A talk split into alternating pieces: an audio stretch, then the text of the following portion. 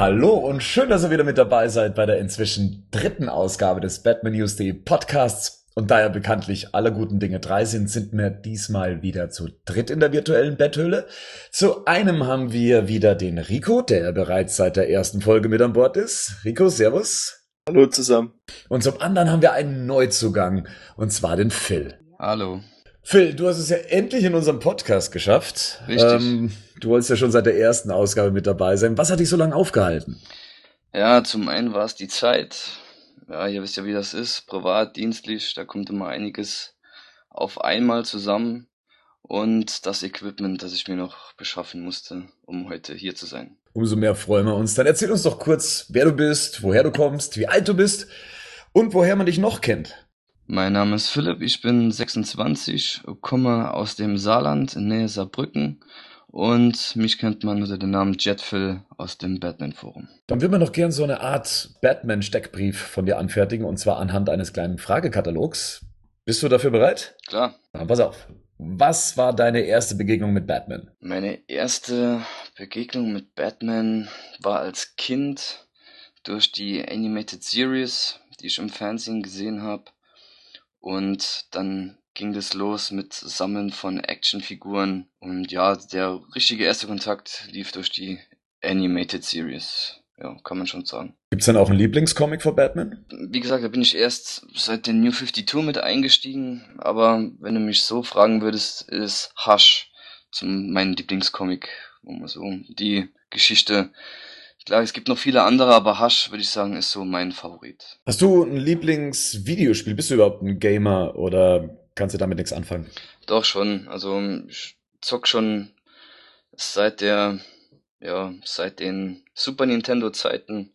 Jetzt halt nicht immer alles, aber die Batman Arkham Teile, die habe ich schon bis zum Erbrechen eigentlich gespielt.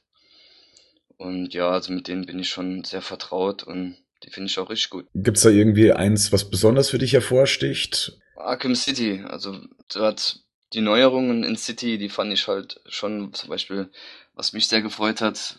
Das ist, ist zwar nur was Kleines, aber ist der, der Konter von drei Gegnern auf einmal. So, das, so Sachen, die waren in City schon besser gemacht und City ist so unter den drei, wobei man Origins ja nicht direkt, oder Rocksteady zumindest, die den Teil nicht direkt dazu zählt. Aber City ist bis jetzt, Arkham Knight ist ja noch nicht draußen, so mein Favorit. Dann gäbe es natürlich noch die Frage nach dem Lieblings-Batman-Film. Ja, das ist The Dark Knight. Das ist mein Lieblings-Batman-Film, wo ich gestehen muss, wo ich achtmal im Kino war. Sauber. Fünfmal auf Deutsch, dreimal auf Englisch, war zu der Zeit bei der Bundeswehr und war um die Ecke ein Kino, das auch sehr lange die Filme im O-Ton gespielt hat und ja, dort war ich dann immer mit verschiedenen Leuten. Also die haben sich untereinander abgesprochen natürlich und haben gesagt, ja, wie kann man so wahnsinnig sein und achtmal in den Film reingehen.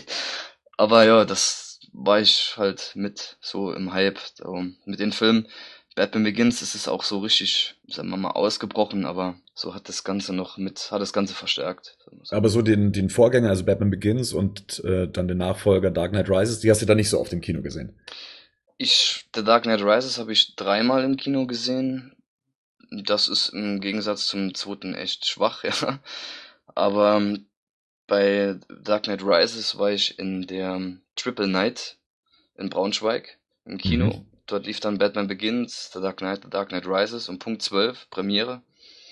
Und das fand ich sehr geil. Das Kino war auch dementsprechend hergerichtet und wir waren alle, also war meine Verwandtschaft mit meinem Bruder, die hatten alle Batman-T-Shirts an von mir und Caps und alles mögliche Merchandise-mäßig ausgestattet und dann ging's los ins Kino. Und mit den älteren Batman-Filmen, so von Tim Burton oder Joel Schumacher, kannst du da irgendwas mit anfangen? Tim Burton auf jeden Fall. Joel Schumacher, ja, aber den ignoriere ich auch ganz gerne mal. Aber Tim Burton auf jeden Fall, also die habe ich mir auch letztens nochmal angeschaut, wo wir die Rede, also wo ihr die Rede vom im zweiten Batman-Cast hattet, habe ich die nochmal angeschaut. Und die habe ich als Kind auch gesehen mit meinem Vater zusammen. Aber dort, klar, dort schaut man sich die an, findet Batman cool und Catwoman, aber so wirklich, so das, wenn ich, also wenn ich mir die jetzt nochmal anschaue, sehe ich die anders als früher. Dann ist noch die Frage, ob du auch äh, Batman Merchandise sammelst und wenn, hast du dann da irgendwie ein Lieblingssammlerstück, auf das du besonders stolz bist, dass du das zu Hause hast? Ja, sammeln auf jeden Fall. Ich habe eine Vitrine, wo eine Menge Stuff drin steht. Das reicht von Caps, von Baseballcaps bis Comics mit den Figuren oder ja, was ich auch mal geschenkt bekommen habe, ist eine, eine Zahnbürste. Die wandert dort auch rein, also die kleinsten Sachen. Und mein Lieblings-Merchandise-Artikel ist eine Batman Basecap. Die habe ich in Amerika damals gekauft, 2009.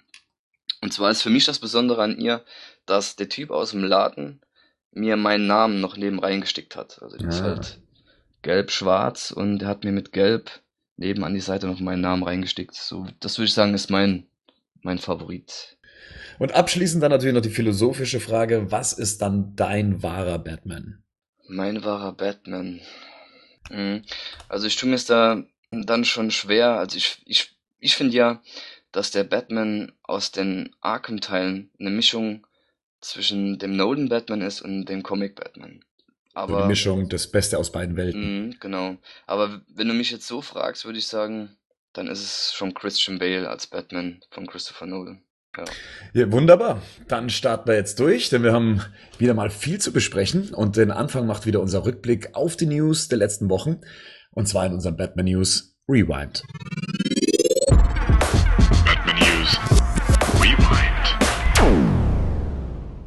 Ein alter Bekannter soll zum Batman-Franchise zurückkehren, und zwar Joel Schumacher, der uns ja in den 90er Jahren mit Batman Forever und Batman und Robin beglückt hat. Doch diesmal nicht als Regisseur, sondern als Comicautor.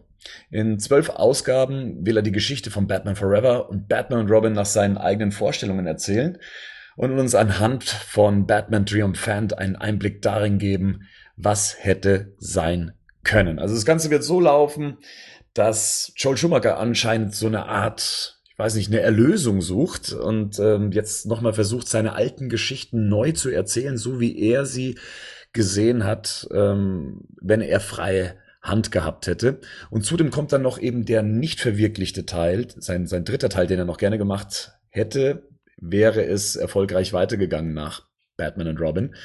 Was, was haltet ihr von dieser Idee, das Ganze jetzt in diese Comicform zu bringen? Ich bin auf jeden Fall gespannt. Ich würde es mir mal angucken. Also ich denke, Bier, der sich mal ein bisschen damit auseinandergesetzt hat, weiß, dass Joel Schumacher eigentlich nicht schuld dran ist, was aus dem Batman-Film damals geworden ist. Er hat einen Teil dazu beigetragen. Aber ich glaube, der hat auch viele interessante Filme gemacht und ich würde es mir auf jeden Fall mal angucken. Ja, ich sehe das eigentlich so wie Rico. Also ich werde mir das auf jeden Fall mal anschauen.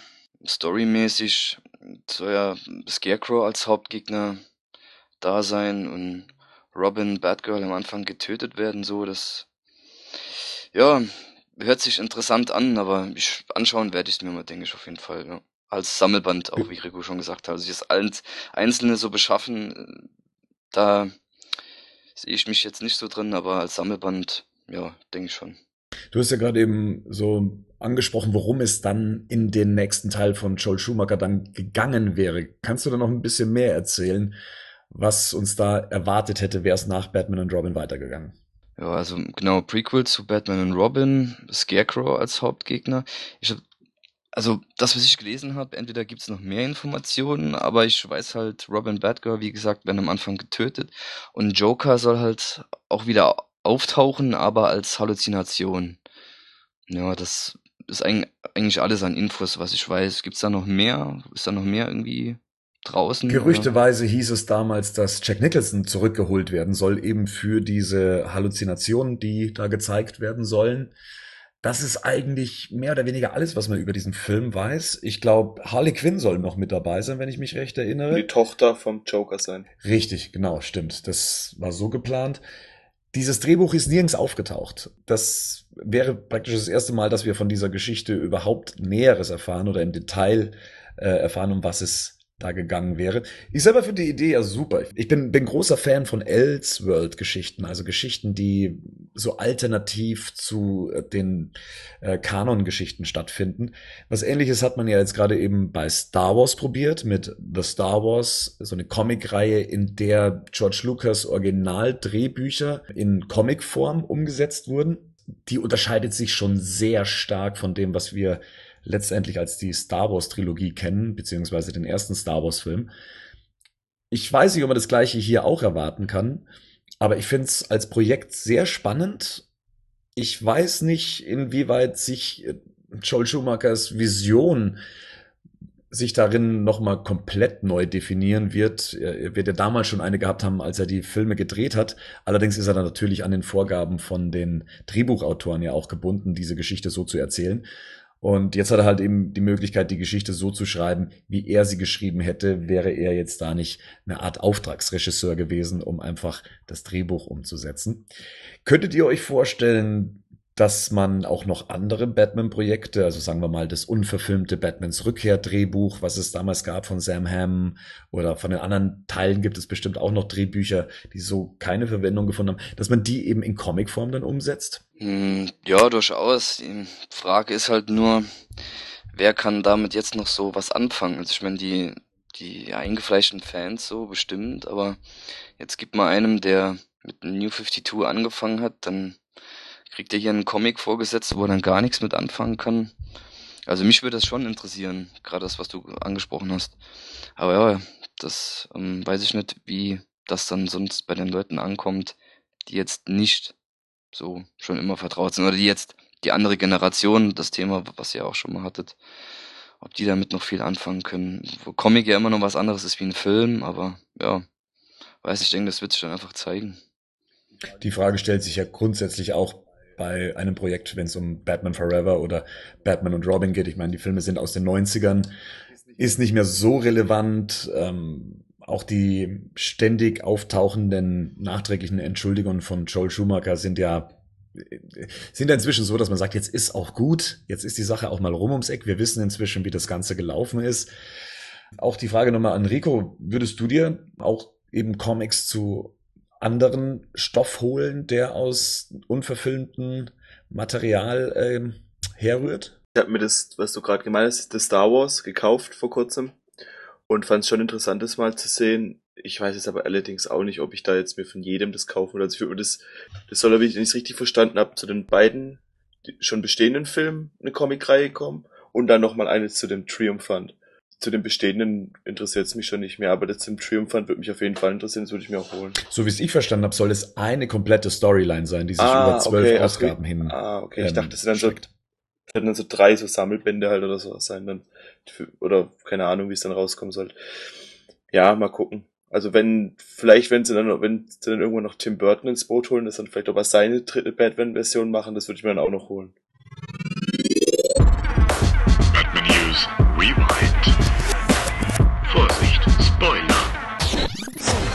Ja, dann würde mich noch interessieren, die Gotham TV-Serie hatte inzwischen fünf Episoden auf dem Buckel. Wir haben uns das letzte Mal ja schon ausgiebig über die Pilotfolge unterhalten, hatten hier und da was zu bemängeln, fanden aber auch hier und da einiges gut. Phil, du hast drei Folgen inzwischen gesehen? Und Rico ist mit allen fünf inzwischen auch durch, ne? Ja. Erstmal Phil. Du bist ja praktisch neu, was die Gotham-Runde angeht. Was hast du jetzt von den ersten drei Folgen, die du jetzt sehen konntest, für einen Eindruck gewonnen von der Serie? Hat es dir gefallen? Hat es dir nicht gefallen? Wenn, was äh, hat dir nicht gefallen und was war hervorzuheben? Also gefallen hat es mir schon, gerade weil das, ja, das ganze Thema mich halt Batman interessiert. Am letzten Cast wurden schon ein paar Sachen angesprochen, die mir auch gut gefallen haben. Zum Beispiel die Szene, als die Eltern Thomas und Martha Wayne umgebracht werden, dass die gut in Schau gestellt war. Was mich halt an der Serie stört, auch wenn sie sich jetzt zu den Filmen abgrenzen soll, die verschiedenen Altersunterschiede. Also nehmen wir mal an, die Selina Kyle zum Beispiel soll ja vom Alter her zu Bruce passen. Ich kann jetzt aber nicht ehrlich sagen, wie alt die ist in der Serie. Also das. Ich glaube, sie sieht älter aus, als er eigentlich ist. Ich ja, glaube, ne? die zwei sind recht nah beieinander, was das Alter angeht. Wenn dann vielleicht ein Jahr Unterschied. Ja. Und Alfred hat mir noch gut gefallen. Ja, zum Beispiel die Szene, als sie, als das passiert und er ihn vom Tatort halt mitnimmt und ihm dann sagt, er soll keinem zeigen, dass er weint und wie er reagiert, als er die Hand über die Kerze hält und so. Das, das hat mir schon gut gefallen, weil er er wirkt auf mich anders. Das ist ein anderer Alfred. Also ist, wie gesagt, nicht der Alfred aus von, von Christopher Nolan. Und ja, ich bin halt echt mal gespannt. Also ich werde mir das, ich werde das auf jeden Fall weiterverfolgen. Ja, vielleicht muss ich einfach noch ein paar Folgen sehen, um da zu sehen, wo sich das hin entwickelt oder wo wollen die hin, wo gehen sie hin. Ja, ich glaube, das ist so eine generelle Frage. Auch ich habe den Eindruck, auch nach jetzt fünf Folgen, noch, noch nicht den richtigen Eindruck davon bekommen, wohin diese Serie steuert. Das ist auch noch gerade für mich so das größte Problem. Rico, hat sich bei dir was geändert vom doch positiven Eindruck, den du noch das letzte Mal hattest? Also was ich gut fand, ist immer noch Alfred und Bruce. Es macht mir Spaß, auch gerade in der letzten Folge, wie dann sich dann am Ende der Folge dann der ähm, Alfred zu Bruce an den Tisch setzt und ihm hilft, da so ein bisschen nachzuhaken. Das sind jetzt Spo äh, Spoiler für einen Phil, sorry. Ja, deshalb, deshalb habe ich, deshalb habe ich die, warum er nachhakt, reingelassen. Mhm. Also ich wollte es nur leicht Nee, passt schon. Ich werde die eh sehen, von daher entschuldigt. so. Aber manche Sachen stören mich doch ein bisschen. Mich stören diese, diese Monster of the Week mhm. Sachen. Ganz schlimm fand ich diese beiden, ähm, diese Kindesentführer da. In der Selina Kyle-Folge, ne? Ja, ich fand die fand ich richtig schlimm. Also die hätten direkt aus so einem Joel Schumacher-Film sein können. Die hätten direkt aus Smallville rüberfahren mhm. können. Die arbeiten ja für einen Puppenmacher, sagen sie ja, ne? Da gibt's ja, also New 52, Detective Comics war ähm, die erste, war sogar eine Story über einen Puppenmacher.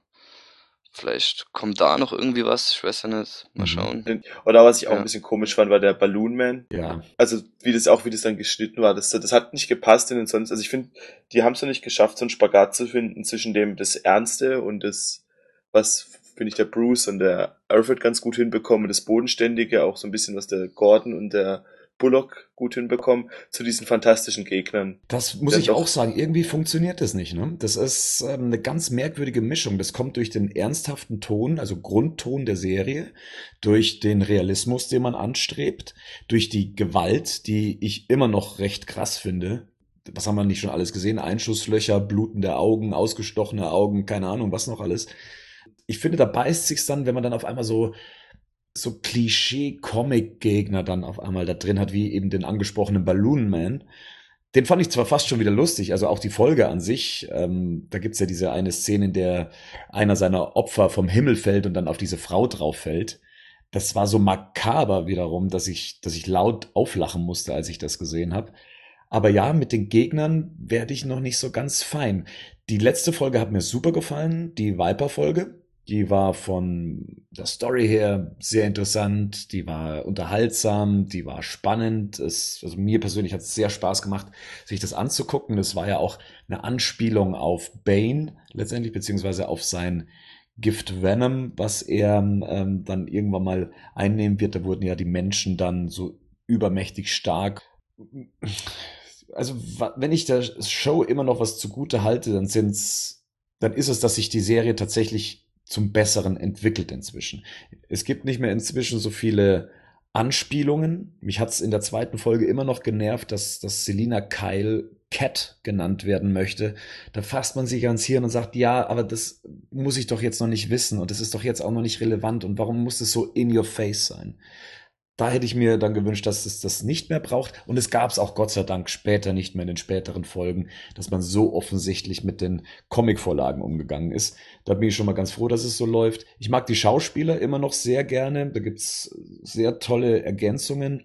Auch die Chemie, Bullock und Gordon, die zahlt sich inzwischen ganz gut aus. Und äh, die Optik der, der Serie ist immer noch wunderschön gefilmt. Es hilft viel, wenn man draußen in New York filmt. Das äh, muss man alles der Show zugute halten. Aber ich, ich habe zwei Forderungen. Das eine ist, schaut, dass ihr wegkommt von diesen Monster of the Week Gedanken und gebt mir ein Ziel. Sagt mir, wohin das Ganze zusteuern soll. Das erwarte ich von dieser Show inzwischen. Denn ich habe mich zwischenzeitlich wirklich dabei erwischt zu sagen, ach nee, eigentlich interessiert sie mich nicht mehr. Und das ist zum jetzigen Zeitpunkt recht gefährlich, gerade jetzt, äh, wenn die Show gerade noch so im Entwicklungsstadium ist. Wir haben auch noch zwei Sachen ganz arg gestört. Und bei der einen werde ich wahrscheinlich allein darstellen, aber ich finde Jada Pinkett Smith, den Charakter für Schmooni, ganz arg nervig. Was ich am Anfang noch beim Pinguin gedacht habe, dass der so overacted, das finde ich eigentlich mittlerweile ganz gut. Mhm. Das, der, der, gefällt mir auch, weil der ist so ein bisschen, der hat so ein bisschen dieses, das Schmierige und wie er an Sachen dran geht und so und auch das, das, das eine, was er macht, um einen besseren Job zu kriegen, sage ich mal. Fand ich dann schon ganz cool, als es dann aufgelöst wurde. Und was ich auch ein bisschen noch finde, dass die versuchen, so viele, ähm, weiß nicht, ob es Klischees sind, aber so, so das, so das typische Mafia-Verhalten, das man in anderen Filmen gesehen hat, wollen die da auch alles reinbringen. Aber gab es eine Szene zum Beispiel, der, als der Jim Gordon wird, glaube ich, ähm, von den, in der letzten Folge wird er doch von diesen Mafiosis mitgenommen und dann wird er zu Falcone, wie heißt der andere? Äh, Maroni. Maroni, ja. Maroni mitgenommen, genau. Und dann nehmen sie ihn mit, quasi vor der Polizeipräsidium, vor dem Polizeipräsidium eine schwarze Tüte im Kopf ziehen. Im Endeffekt, um ihm danach die Wahl zu lassen, dass er leben darf, und dann weiß er eh, wo er ist, oder stirbt, und dann wäre es eh egal, wenn er weiß, wo er ist. Also, ich bin nicht jemand, der so Fehler sucht oder sonst was, aber das hat mich irgendwie, das war einfach nur, die wollten eine Szene drin haben, wie Jim Gordon eine schwarze, eine schwarze Kapuze über die Augen gezogen mhm. wird. Den Einschaltquoten tut das jetzt erstmal kein Abbruch. Das sieht ja bislang ganz gut aus. Sie pendelt sich jetzt gerade bei so sechs Millionen Zuschauern ein, was für so eine Show schon ganz okay, also eigentlich recht gut ist. Also es ist schon ein Hit auch, wenn man es ähm, so sieht, für den Sender auf jeden Fall. Dementsprechend sind ja auch weitere Folgen jetzt geordert worden. Damit kommt die erste Staffel auf vorerst 22 Folgen. Wir haben ja schon mal drüber gesprochen. 13 Folgen wäre für uns so ein perfektes Gewicht gewesen, da wir es ja inzwischen gewohnt sind von Serien wie Breaking Bad oder äh, True Detective, dass man dann auch ein Ziel vor Augen hat. Und 22 Folgen klingt für mich schon wieder so, als ob wir es mit ziemlich vielen ähm, ja, Monster of the Week Filler-Folgen zu tun bekommen werden. Weiß man denn eigentlich, wie viele Staffeln es da geben soll? Für, für die erste Staffel. Es kann natürlich noch weiter erweitert werden, aber ich denke mal, dass sich bei entweder 22 oder 24 einpendeln wird. Ich habe mal ein bisschen recherchiert. Warner Bros. hätte gerne gewollt, dass Fox insgesamt 22 Folgen an den Start bringt für die erste Staffel. Das ist schon echt viel. Also 22 ist hart.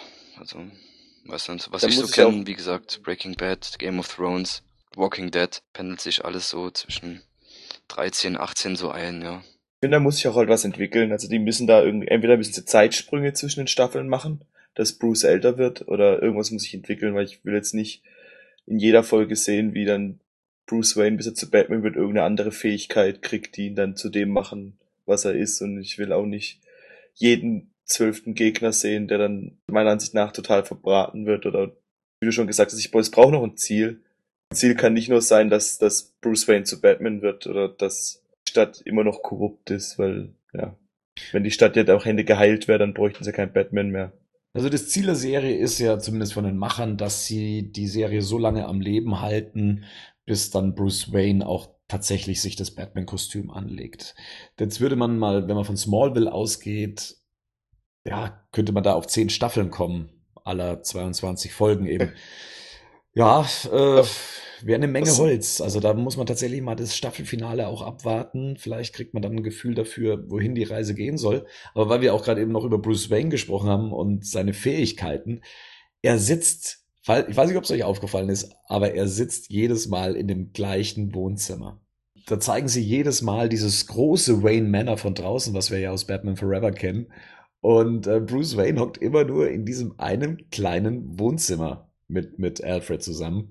Also das wäre eine Sache, da würde ich den Machern mal sagen, versucht mal die Räumlichkeiten so ein bisschen zu erweitern. Ja. Jetzt kommen ja dann auch neue Darsteller mit dazu. Ähm, Harvey Dent ist gecastet worden, ein Nicolas Di Agosto, habe ich das richtig ausgesprochen? Ähm, sagt mir jetzt persönlich nichts. Ich kenne ihn jetzt nicht aus anderen Serien. Und Leslie Tompkins soll jetzt dann hinzukommen dann eben in der Form von Marina Baccarin, die man eben aus Serien wie Wie, äh, die man auch noch aus Firefly kennt. Was haltet ihr von den Besetzungen? Sagen euch die beiden Schauspieler was? Hm, also Nicholas D'Agosto nicht und ähm, Marina Baccarin jetzt ehrlich gesagt auch nicht. Also ich kann damit jetzt irgendwie nichts anfangen oder die mit irgendeinem Film assoziieren. Ich habe nur mal nach, den, nach dem Alter gegoogelt und gerade der Nicolas Di Agosto oder D'Agosto oder wie auch immer, der ist ja schon 1980 geboren. Also das fand Uralt, ich ein uralter Mensch. Wenn man eigentlich, nein, nein, aber ich meine das eher so im Bezug dessen, dass Bruce Wayne relativ jung noch ist und ich eigentlich immer so das Gefühl hatte, dass zwischen Harvey Dent und Bruce Wayne nicht so viele Jahre, mhm. so keine 30 Jahre oder 25 Jahre dazwischen liegen. Ja, ich habe gehört, dass er ähm, ein eher freundschaftliches Verhältnis zu äh, Jim Gordon haben soll. Also in den Comics ah, okay. ist es ja eher Bruce Wayne und, und Harvey Dent. Hier soll es dann eher so sein, dass James Gordon einen Verbündeten hat gegen die, Korrupt, äh, gegen die Korruption in Gotham. Leslie Tompkins selber finde ich super, dass sie die Figur reinbringen. Ähm, wir haben sie, glaube ich, auch noch nie als reale Figur gesehen. Hauptsächlich kennt man sie aus der Animated Series. Stellt einen wichtigen Punkt für Bruce Wayne und seiner ja noch recht frischen Tragödie dar. Und sie ist ja auch befreundet mit den Waynes. Zumindest ist ihre Rolle so ausgelegt. Die Schauspielerin finde ich super scharf. Finde ich cool, äh, dass sie sie genommen haben. Und bin gespannt, was, was sie aus ihrem Charakter zaubern. Aber ja, so langsam bekommt man halt eben so, kommt man in so ein paar Probleme, was das Alter angeht. Äh, wenn Harvey Dent dann irgendwann mal 15 Jahre, 20 Jahre älter sein wird als Bruce Wayne, aber vielleicht darf man auch darüber einfach nicht nachdenken. Vielleicht muss man dieses Universum einfach so nehmen, wie es ist. Vielleicht darf man es nicht ständig mit den Comics vergleichen und sagen, nee, so ist das eigentlich nicht. Das ist ja schon so ein bisschen nerdig, wenn man sagt, nein, dieser Harvey Dent darf jetzt nicht so alt sein. Er muss genauso alt sein wie Bruce Wayne. Manche Sachen lassen sich wahrscheinlich so auch nicht erzählen. Es wäre, glaube ich, komisch, wenn Bruce auf einmal einen Freund hätte, der jetzt schon Bestrebungen hat, irgendwann Anwalt zu werden. Also vielleicht ist es der richtige Weg es so einzuschlagen, wie sie es gerade tun.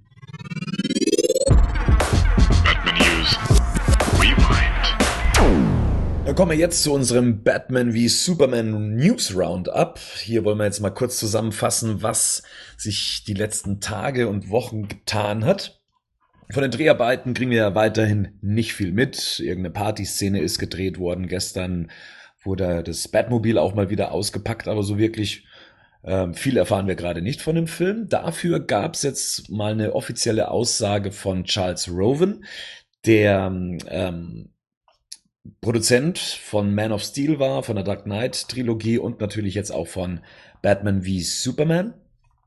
Und der hat so ein paar interessante Info-Häppchen weitergegeben. Unter anderem, dass Chris Nolan doch noch mit an Bord ist. Bislang war er aus allen Pressemitteilungen verschwunden, aber er und seine Frau werden oder sind weiterhin als ausführende Produzenten mit an Bord. Überrascht euch das oder ähm, habt ihr eh damit gerechnet oder wäre es euch wurscht gewesen? Hm, also einerseits überrascht es mich schon, weil ich halt echt geglaubt habe, dass Nolan ja nicht direkt nichts damit zu tun haben will, aber in gewisser Weise schon. Also ich habe jetzt gedacht, die machen jetzt hier ihr eigenes Ding und dass Nolan halt anscheinend auch dabei gewesen sein muss, als sie Ben Affleck gecastet haben, beziehungsweise direkt die Nummer eins für sie war, das hat mich schon ein bisschen überrascht. Damit hätte ich jetzt nicht gerechnet, muss ich ehrlich sagen. Ich glaube nicht, dass das so viel damit zu tun haben wird, wenn ich ehrlich bin. Ich glaube, im Gesamten hat er wirklich nicht so viel damit zu tun, aber es ist interessant, dass er als ausführender Produzent und es gibt viele Definitionen, was Produzenten angeht, ja schon zumindest was Besetzung, was ähm, die Finanzierung von bestimmten Sachen angeht, da ist man dann schon mit involviert. Und ähm, wie es Phil ja eben gerade schon sagt, er war ja auch mit dabei, als Ben Affleck gecastet wurde, beziehungsweise besetzt wurde. In die Entscheidung ist er ja mit einbezogen worden. Von dem her hat er sich jetzt zumindest nicht dagegen ausgesprochen oder hat noch eigene Leute ins Rennen geschickt. Entweder hält er sich dann tatsächlich raus und sagt dann, ja, ja, ihr macht es schon. So hat es ja Tim Burton damals mit Joel Schumacher dann auch gesagt. Und sein Name stand dann einfach werbewirksam mit beim Film dabei. Aber es hat mich auch überrascht, dass er, dass er und seine Frau dann noch ähm, mit an Bord sind, weil es ja, ich dachte, sie machen einmal so eine Staffelübergabe mit Man of Steel und dann laufen sie von alleine weiter. Aber jetzt noch mit bei Batman wie Superman mit, mit dabei zu sein, ja, finde ich an und für sich okay. Finde ich eigentlich ganz nett. Was mich auch überrascht hat, war mitunter einer der Gründe, warum man Ben Affleck genommen hat. Und zwar soll er ja körperlich größer wirken als, als Batman, im Gegensatz zu Superman. Also es war ihnen wichtig, dass Superman aufblicken muss zu Batman. Habt ihr die zwei Figuren immer so gesehen? Also, dass Superman der etwas körperlich kleinere ist? Nee. Eigentlich war das für mich immer so, dass, dass die gleich groß sind. Auch weil er der eine den anderen mal gern gespielt hat, ja. um die Geheimidentität so ein bisschen zu verbergen. Ja, Batman soll ja auch hier, also Superman raufschauend, ich finde das, für mich hört sich danach das irgendwie so an, dass er sich von ihm noch was abgucken könnte oder so. Also Okay, also Ben Affleck scheint ja schon riesengroß zu sein, 1,94 oder was, habe ich glaube ich mal irgendwo gelesen. Und äh, Henry Cavill 1,91. Von daher wäre er auch eine gute Wahl gewesen, weil Batman ja auch so von der Größe her, Größenordnung schon fast an die 2 Meter ist und Ben Affleck deswegen dort top reinpassen würde. Ja, mal schauen, ob, ob das so gelingt, dass Superman aufschauend zu Batman dargestellt wird. Ich weiß nicht. Ein weiterer Punkt war ja auch die Charakterisierung von Bruce Wayne. Er soll ja so als ähm, sozial sehr engagierter Mensch dargestellt werden. Im Gegensatz zu seinem alter Ego Batman, da soll er ja dann ähm, ein sehr rauer Typ sein, also sehr, sehr tough und wahrscheinlich nicht so der angenehmste, mit dem man es da zu tun hat. Wir wissen ja, er hat ja schon so einiges gesehen, deswegen ist es ja auch ein älterer Batman. Finde ich ganz cool. Was allerdings dann so ein bisschen für Unruhe gesorgt hat, das war dann die Anmerkung, dass äh, Wonder Woman aus dem Olympischen Reich kommt. Also ihr Vater wäre Zeus. Ich bin jetzt nicht gut vertraut mit Wonder Womans Origin-Geschichte. Kann jemand von euch beiden irgendwie mehr dazu erzählen? Weiß jemand von euch mehr über Wonder Woman und ihre Comic-Ursprungsgeschichte? Es war scheinbar so, dass bis vor ähm, The New 52 ihr Vater nicht Zeus war. Mittlerweile ist es aber, glaube ich, so in den neuen. Aber das weiß vielleicht der Phil besser. Ja, ich bin jetzt auch nicht unbedingt so mega vertraut mit Wonder Woman ich habe das mal nachgelesen und es gibt ja so drei Inkarnationen irgendwie von Wonder Woman. Einmal die erste war, dass er auf diesem Planet, äh, auf diese, wie heißt dieser, diese, diese Insel Themyscira. von Wonder Woman, ich kann, herkommt. Ja, ja. Genau, dass er da ausgebildet so wurde und dort gibt's. ja, ja. Dann die zweite war, dass er dort irgendwie in einem Krieg mitgekämpft hat auf der Insel, dann dort gestorben ist, und von den Göttern wiedererlebt wurde und jetzt die neue muss scheinbar schon so sein, der New 52, dass sie da auch, dass auch da Zeus ihr Vater schon ist. Ja gut. Seit 2011. Dann wäre das ja gar nicht mal so falsch. Also in den Comics zumindest hat sie keine Identität. Mhm. Also nur, sie ist nur Wonder Woman. Wenn wir dann schon bei den Frauen sind, äh, wir könnten einen neuen Robin bekommen. Ähm, Jenna Malone ist ja des Öfteren am Set gesehen worden. Das war damals noch zu den Zeiten, als Ben Affleck die Aufnahmen in dieser Straßenschlucht hat, in dieser zerstörten und äh, Kinder gerettet hat und sowas. Und Zack Snyder ist mit Jenna Malone, die er ja von den Dreharbeiten zu Sucker Punch kennt, dann so übers Set gezogen und die Leute haben gesagt, ja, der wird die mitspielen und dann hieß es nein, es war ein freundschaftlicher Besuch und Jetzt wurden Gerüchte laut, was heißt Gerüchte? Also einmal wurde bestätigt, sie wird in dem Film mit dabei sein. Das ist jetzt so ein Punkt. Okay, Jenna Malone spielt mit. Gleichzeitig hieß es dann, ja, sie würde den weiblichen Robin spielen, den wir aus dem Comic ähm, The Dark Knight Returns kennen. Dazu kam dann noch, dass sie sich ihre Haare jetzt auch noch knallrot gefärbt hat und das dann eben bei Instagram dann verteilt hat. Entweder zählen da Leute eins und eins zusammen und es wird einen weiblichen Robin in ihrer Form geben oder ähm, das ist halt einfach nur zusammengesponnen. Was meint ihr? Ist da, ist da was dran? Vielleicht ist es einfach nur mal wieder eine falsche Fährte.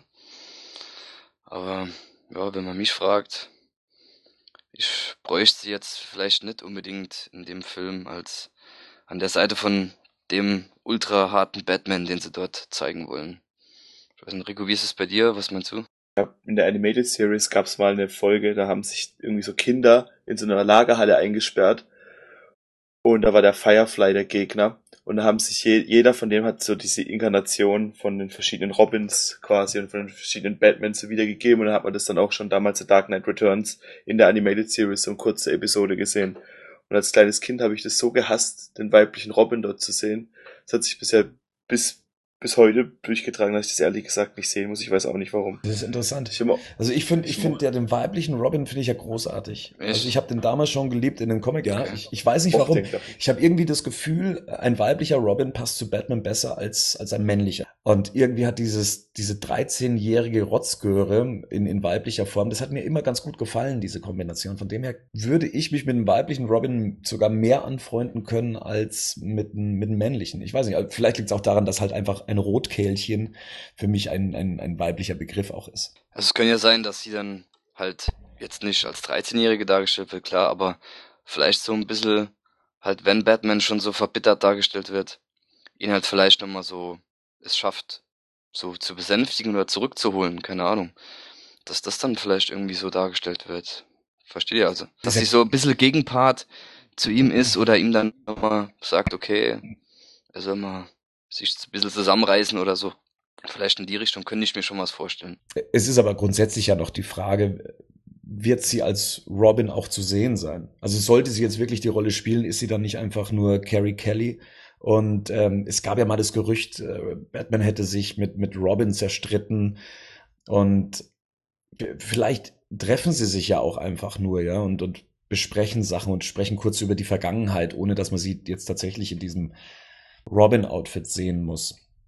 Also, was ich interessant, also gerade was du gesagt hast mit dem Nightwing zerstritten, das fand ich eigentlich relativ gut, wenn sie das schon drin hätten. Also ich brauche nicht den allerersten Robin, weil ich auch Dick Grayson als Nightwing mal cooler fände, aber ich hätte schon gern noch Tim Drake und was mit dem noch so passiert ist, vorher gesehen. Von mir aus könnte noch später noch ein weiblicher Robin irgendwann dazukommen. Tim Drake hört man ja immer wieder, gehört er, glaube ich, inzwischen mit zu den beliebtesten Robins. Ähm, er spielt aber halt keine richtige Rolle mehr in den, in den Comics. Ich glaube, er ist inzwischen Red Robin, mhm. oder? Könnt ihr generell was mit der Figur Robin anfangen oder sagt ihr, die, die bräuchte jetzt für so einen Film auch nicht? Also anfangs dachte ich immer so, Robin ist unnötig. Also, aber was heißt, ja, ja, aber irgendwann seit dem Tim Drake Sache kann ich mich auch schon damit anfreunden. Das hat auch vielleicht viel mit Arkham City zu tun gehabt, weil da habe ich so eine Sympathie so richtig erstmals so aufbringen können. So vorher hat mich das nie richtig interessiert, aber vor allem, also ich komme selber aus dem Kampfsportbereich und da wurde Robin, Tim Drake in Arkham City als so ein MMA-Fighter dargestellt. Also sie wollten ihn darstellen als Junge, der im Cage, im Oktagon kämpft und darauf vorbereitet ist und so. Vielleicht deswegen, aber ja, das hat sich mittlerweile gelegt. Also das kommt immer darauf an, was für ein Robin es halt halt gerade ist. Wie Rigor schon gesagt hat, Nightwing gefällt mir dann, dann schon eher besser als Dick als erster Robin. Ja. Dann ist halt auch immer interessant, was, ähm, wie das so auf die Kinder gewirkt hat, oder quasi auf die Kinder, aber dass dann der Batman, der schon sein eigenes Ziel hat, wie sich dann die verschiedenen Robins entwickelt haben, weil hat sich jeder komplett anders eigentlich entwickelt. Manch, an manchen ist er mehr scheitert als an anderen, und das fand ich eigentlich, das fand ich eigentlich immer das Interessante an Robin. Ich finde halt Robin beziehungsweise Carrie Kelly in dem Fall einen logischen Schritt, wenn man sich sehr nah an Dark Knight Returns orientiert oder dieser Batman anscheinend der Batman aus Frank Millers Comic eben sein soll, fände ich es eigentlich schon den logischen Schritt, äh, sie mit einzubauen. Aber es ist halt ein richtig guter Move. Ich meine, da muss man sich über unterhalten, was logisch ist und was nicht, aber dass sich ja noch die Haare knallrot gefärbt hat. Ja. Sondern mit offenen Haaren. Also ich meine, ja. Sie wurde jetzt auch vor kurzem, ähm, nee, nicht vor kurzem, äh, heute ist es ja ganz aktuell hat äh, Entertainment Weekly sie auf einer Veranstaltung getroffen und hat sie mal zu dem Gerücht befragt. Und ähm, das lief dann in etwa so, dass sie gefragt wurde, und du spielst jetzt den neuen Robin in dem Batman wie Superman-Film? Und sie hat die Frage nicht beantwortet. Sie hat einfach nur gelächelt, hat sich mehr oder weniger umgedreht und ist weitergegangen.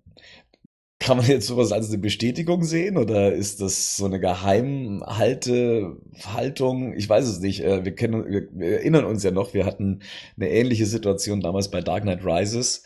Die äh, Marion Cotillard. Ne? Ja, richtig.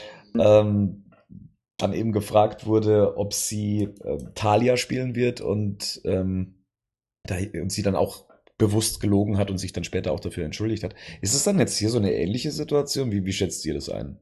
Könnte sein. Also ich fände nicht schlimm. Ich muss ja nicht alles wissen, aber was den Film angeht, aber ich bin halt für eine Überraschung immer zu haben und wenn sie halt dann sagt, nee, ich bin's nicht und dann nachher auftaucht, finde ich das umso cooler. Ich bin ja dann auch nicht sauer, mhm. wenn ich sie mal treffen nee. würde, deswegen. Also ich, ich verzeihe Beim nächsten das Kaffee dann, vergibt Rigo ihr, dann ist alles cool. Ja, genau. Also. Na gut. Und äh, vielleicht kriegen wir ja auch schon so einen, so einen ersten Eindruck von ihr, ähm, von dem gerüchteten Teaser-Trailer, der noch dieses Jahr kommen soll. Das ist ja ein bisschen überraschend. Der Film ist ja noch ein bisschen weit weg, noch fast zwei Jahre. Aber jetzt gehen gerade die Gerüchte um, der Trailer wäre fertig, er wäre sehr Batman-lastig und er soll noch dieses Jahr, entweder im November oder im Dezember, in den Kinos dann zu sehen sein. Da bietet sich der Film ähm, Der Hobbit an, der letzte Teil, Ähm, kommt ja auch von einer Warner Bros. Tochter und ist wahrscheinlich auch noch so der größte Warner Bros. Film, der dieses Jahr noch startet. Glaubt ihr daran? Und wenn ja, ist es richtig, jetzt schon einen Trailer rauszuhauen? Also richtig aus meiner Sicht, für mich, ja, immer her damit. Ich freue mich auf Material, aber ob das jetzt aus Sicht von Warner ist, das kann ich halt nicht beurteilen. Also ich würde mich drüber freuen, auch wenn es noch ein Jahr ist. Kommt darauf an, was sie in dem Trailer zeigen. Ich meine, der Dark Knight Rises Trailer von, von Christopher Nolan, da konnte ich auch gar nichts damit anfangen, irgendwie, also von der Geschichte her.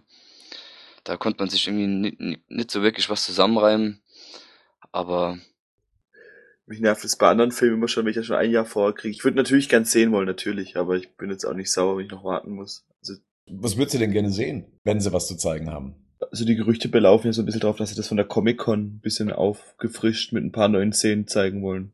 Wäre das dann Batman-lastig? Naja, Superman sieht mir relativ kurz. Also ja, stimmt, stimmt. Vom, vom reinen Verhältnis her ist es. also, so gesehen ist es Batman-lastig, ja, natürlich.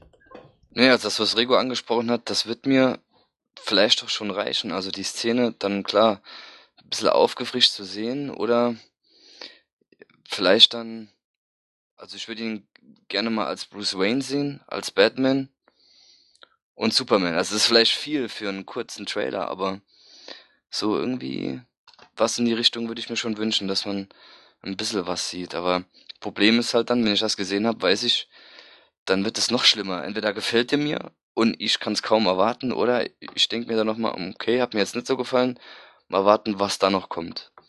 Ja, also Batman würde ich dann schon nochmal gern sehen, außerhalb der Szene, wo er jetzt nur auf dem Dach steht. Kommen wir mal gleich oder bleiben wir mal gleich bei dieser Szene. Denkt ihr, dass diese Szene nur für den Trailer ähm, auf der Comic-Con gedreht wurde oder dass das tatsächlich eine Szene aus dem Film ist? Kann ich mir jetzt nicht vorstellen, dass die Szene so wie sie ist im Film drin vorkommt. Wobei, wenn ich mir das so überlege, es natürlich auch logisch wäre. Also, wenn es auf den Kampf zwischen Batman und Superman hinauslaufen wird, wie es in der Vorlage von Frank Miller ist, vielleicht.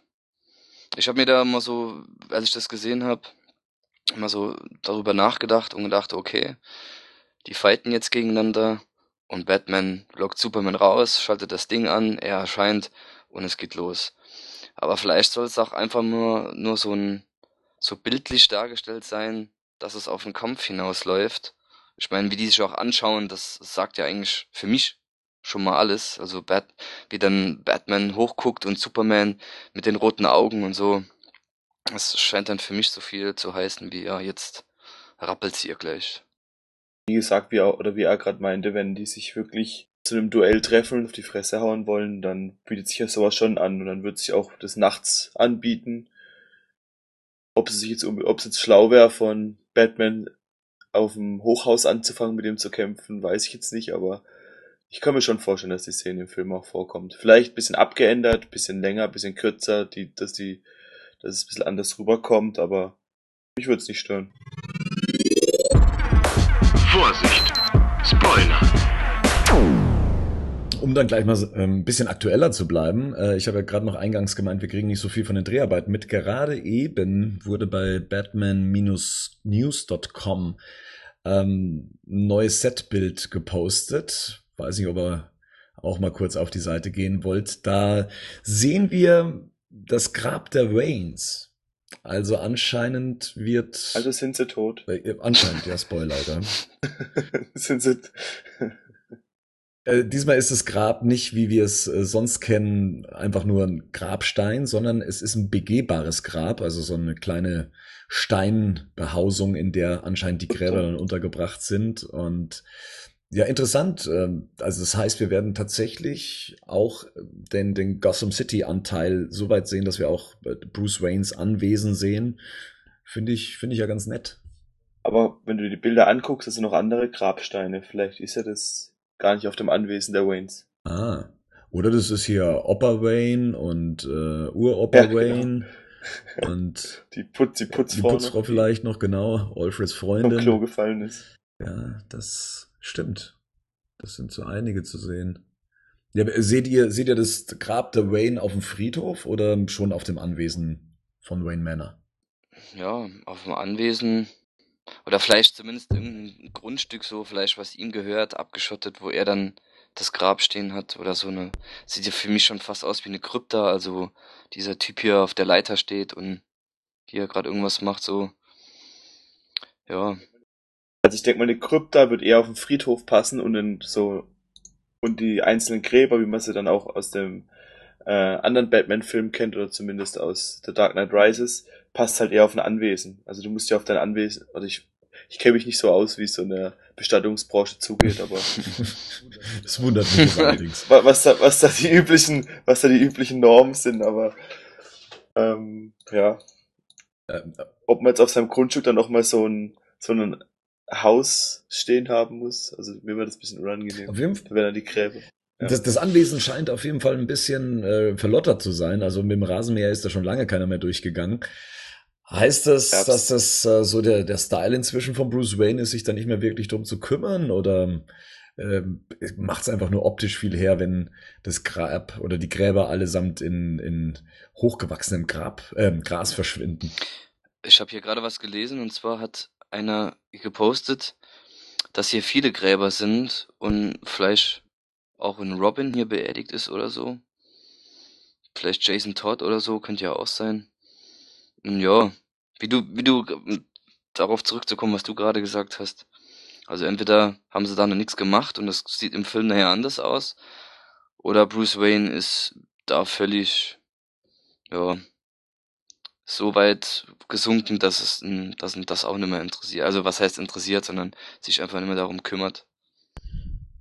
Interessant ist auch ein Bild, wenn man weiter nach unten scrollt, äh, in den Kommentaren. Ähm, ein Post, der vor neun mhm. Minuten abgesetzt wurde, das sind ähm, alte Leichenwagen abgebildet, also die schon ja anscheinend ein paar Jahre auf dem Buckel haben, beziehungsweise aus einer anderen Zeit zu stammen scheinen.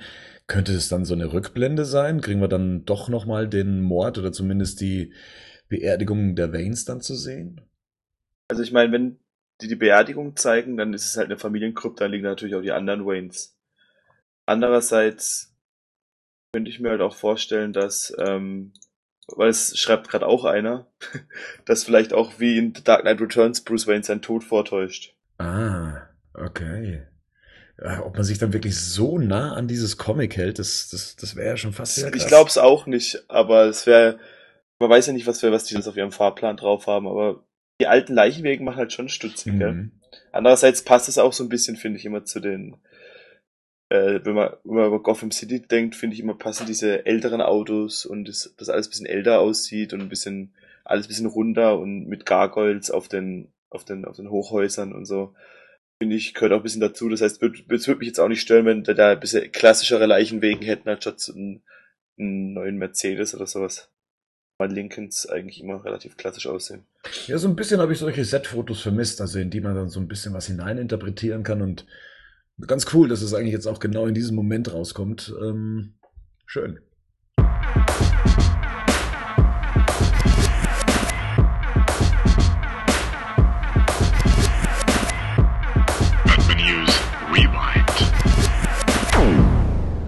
Und wir machen gleich weiter mit unserem Top-Thema, das wir diesmal Quo Vadis DC genannt haben.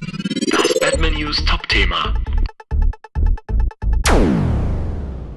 Der Warner Bros. CEO Kevin Chuchiara hat ja jetzt offiziell den strategischen Fahrplan für die DC Comic-Verfilmungen bekannt gegeben. Gehen wir mal den Plan durch. 2016. Batman wie Superman, Dawn of Justice. Danach kommt dann direkt die Suicide Squad, von der wir ja schon bereits gehört haben. 2017 Wonder Woman bekommt ihren eigenen Film, hat man ja auch schon vermutet. Die Justice League wird direkt 2017 kommen und wird mit Part 1 bezeichnet. Also das heißt, wir haben es hier mit einem Mehrteiler zu tun. 2018 The Flash und Aquaman. 2019 Shazam und dann eben den zweiten Teil von der Justice League. 2020 Cyborg mit Ray Fisher in der Hauptrolle und Green Lantern bekommt im gleichen Jahr eine zweite Chance als Reboot. So, wie gefällt euch dieser Plan? Hat euch irgendwas überrascht oder sagt ihr, boah, nö, das habe ich mir eigentlich grundsätzlich anders vorgestellt? Sollen wir vielleicht mal durchgehen, die einzelnen Filme? Sehr Weil gerne. Weil, Ja. Gerade bei Suicide Squad, also Batman wie Superman haben wir, glaube ich, schon genug geredet. Aber gerade bei Suicide Squad, ich habe jetzt vor kurzem ähm, Salt und Arkham angeguckt. Und es kann schon witzig sein. Also wenn da die einzelnen Charaktere so mit drin sind und auch gerade, weil, halt, weil du halt so verschiedene hast. Und der Regisseur ist ja, glaube ich, auch der, der jetzt gerade Fury gemacht hat ja. mit Brad Pitt. Richtig. Das kann schon, die können das schon interessant machen. Auch weil, wie er gesagt hat, so ein dreckiges Dutzend mit, ähm, mit, mit, mit Comichelden und er braucht eigentlich keinen Comicheld, sondern will nur ein bisschen sich auf die Schurken konzentrieren. Wie gesagt, Suicide Squad, ich, ich bin gespannt, wenn hier auch ähm, Tom Hardy gecastet wird. Da ging es ja bei vielen schon los. Bane kommt zurück und so weiter. Mhm. Lass uns das kurz noch über diese Besetzung eben sprechen, wenn wir schon dabei sind. Also es ähm, heißt, Warner Bros. ist, oder schon seit der Ankündigung heißt es, dass Warner Bros. nach A-List-Schauspielern Ausschau hält. Ähm, die Namen sind dementsprechend Tom Hardy, Will Smith, Ryan Gosling und die Dame aus... Margot Robbie. Ja. Die man aus äh, The Wolf of Wall Street kennt. Zusätzlich heißt es noch, dass Lex Luthor darin auch auftauchen soll, in der Form natürlich von, von Jesse Eisenberg. Was sagt ihr zu der Besetzung?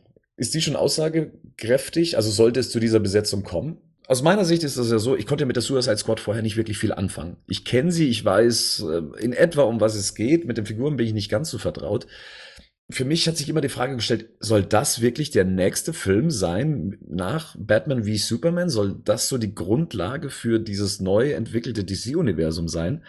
Jetzt mit dieser Besetzung kriege ich so ein bisschen mehr Vertrauen in das Projekt, sollte die Besetzung natürlich dann auch bestätigt werden.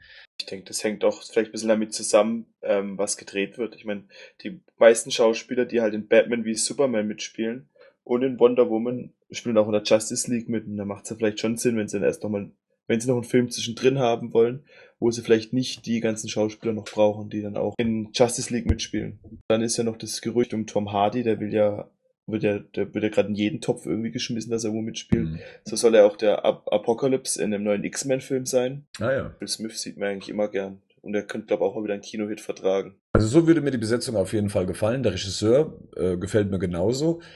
Noch kann ich mit der Suicide Squad noch nicht so wirklich was anfangen. Es klingt so ein bisschen nach äh, Guardians of the Galaxy, also so als, als Gegenprogramm dazu. Äh, was ja auch schon sehr gewagt war, nur dass halt eben Marvel einen recht guten Vorbau hatte mit all den anderen Filmen und sie ja inzwischen auch rauswerfen können, was sie wollen. Das hat halt DC eben nicht. DC muss sich noch ein bisschen ein Standbein erstmal erschaffen. Jetzt muss man auch erstmal gucken, wie gut Batman wie Superman läuft im gleichen Jahr dann eben noch die Suicide Squad. Ich, ich hoffe mal, die Rechnung geht auf für die Herrschaften. 2017 dann eben Wonder Woman, Gal Gadot, wie gesagt, dann in der Hauptrolle. Das, ähm, ja, ist, war zu erwarten. Der Hollywood Reporter hat ja geschrieben, dass ein weiblicher Regisseur anscheinend gesucht wird. Auch hier, ähm, Ich habe nichts gegen Gal Gadot. Ich finde auch, dass sie wirklich sehr attraktiv ist. Halt, ob sie halt einen Film stemmen kann oder wer dann, ob dann noch Aquaman vielleicht mit auftaucht oder wie es dann sein wird, das ist halt immer das, was ich bisschen als Problem sehe. Allgemein auch an weiblichen Superhelden im Moment noch. Also Wonder Woman ist ja schon da so mit die ikonischste, finde ich. Mhm. Also egal bei welchem Lager jetzt. Aber ob die den ganzen Film tragen kann, der dann, das wird dann, ich muss immer unweigerlich an Thor denken. Wieso an Thor? Wonder Woman kommt aus einer anderen Welt oder aus einer anderen Insel von mir, aber im Prinzip kommt aus einer anderen Welt, hat eine eigene Mythologie. Thor hat halt die, halt eher dieses, diese Wikinger und sie ist halt eher dann im Griechischen jetzt offensichtlich angesiedelt, aber dann auch mit einem Vater, der ein Gott ist und, und so weiter. Wenn sie den Film nicht tragen kann, wird es ein sehr schwieriges Unterfangen, denke ich mal. Es sind halt sehr viele Baustellen schon am Anfang. Also wenn die Suicide Squad kommt, dann kommt Wonder Woman. Jetzt beides Projekte, die man nicht so wirklich einschätzen kann, was den Erfolg angeht. Dann kommt die Justice League. Hier überrascht mich ja eigentlich auch das Startdatum 2017. Äh, das heißt, dass diese Gerüchte, die es in der Vergangenheit gab, dass die Filme back-to-back, -back, also direkt hintereinander gedreht werden, ja anscheinend wahr sind. Die haben alle drei eigentlich nämlich eineinhalb Jahre sind sie auseinander, oder? Wenn ich das richtig sehe. Also Batman wie Superman, Justice League und Justice League 2 sind ja alle eineinhalb Jahre relativ genau auseinander. Ja, aber das heißt, man, man beendet irgendwann die Dreharbeiten zu äh, Batman wie Superman und macht dann eigentlich direkt weiter mit der Justice League. Es gibt ja diese, wie es Herr der Ringe gemacht hat, dass die immer, die haben ja auch die Filme relativ back-to-back -back gedreht, aber haben sich halt immer noch zu Nachdrehs, sie haben immer noch stattgefunden und haben diesen jährlichen Zyklus gehabt. Ich dachte erst so wie bei Matrix, dass der erste Film kommt und ein halbes Jahr später der zweite schon kommt. war ja dann wohl doch nicht so. Also was ja hier auch klar wurde, ist, dass Zack Snyder weiterhin die Regie führen wird. Das wussten wir ja bereits.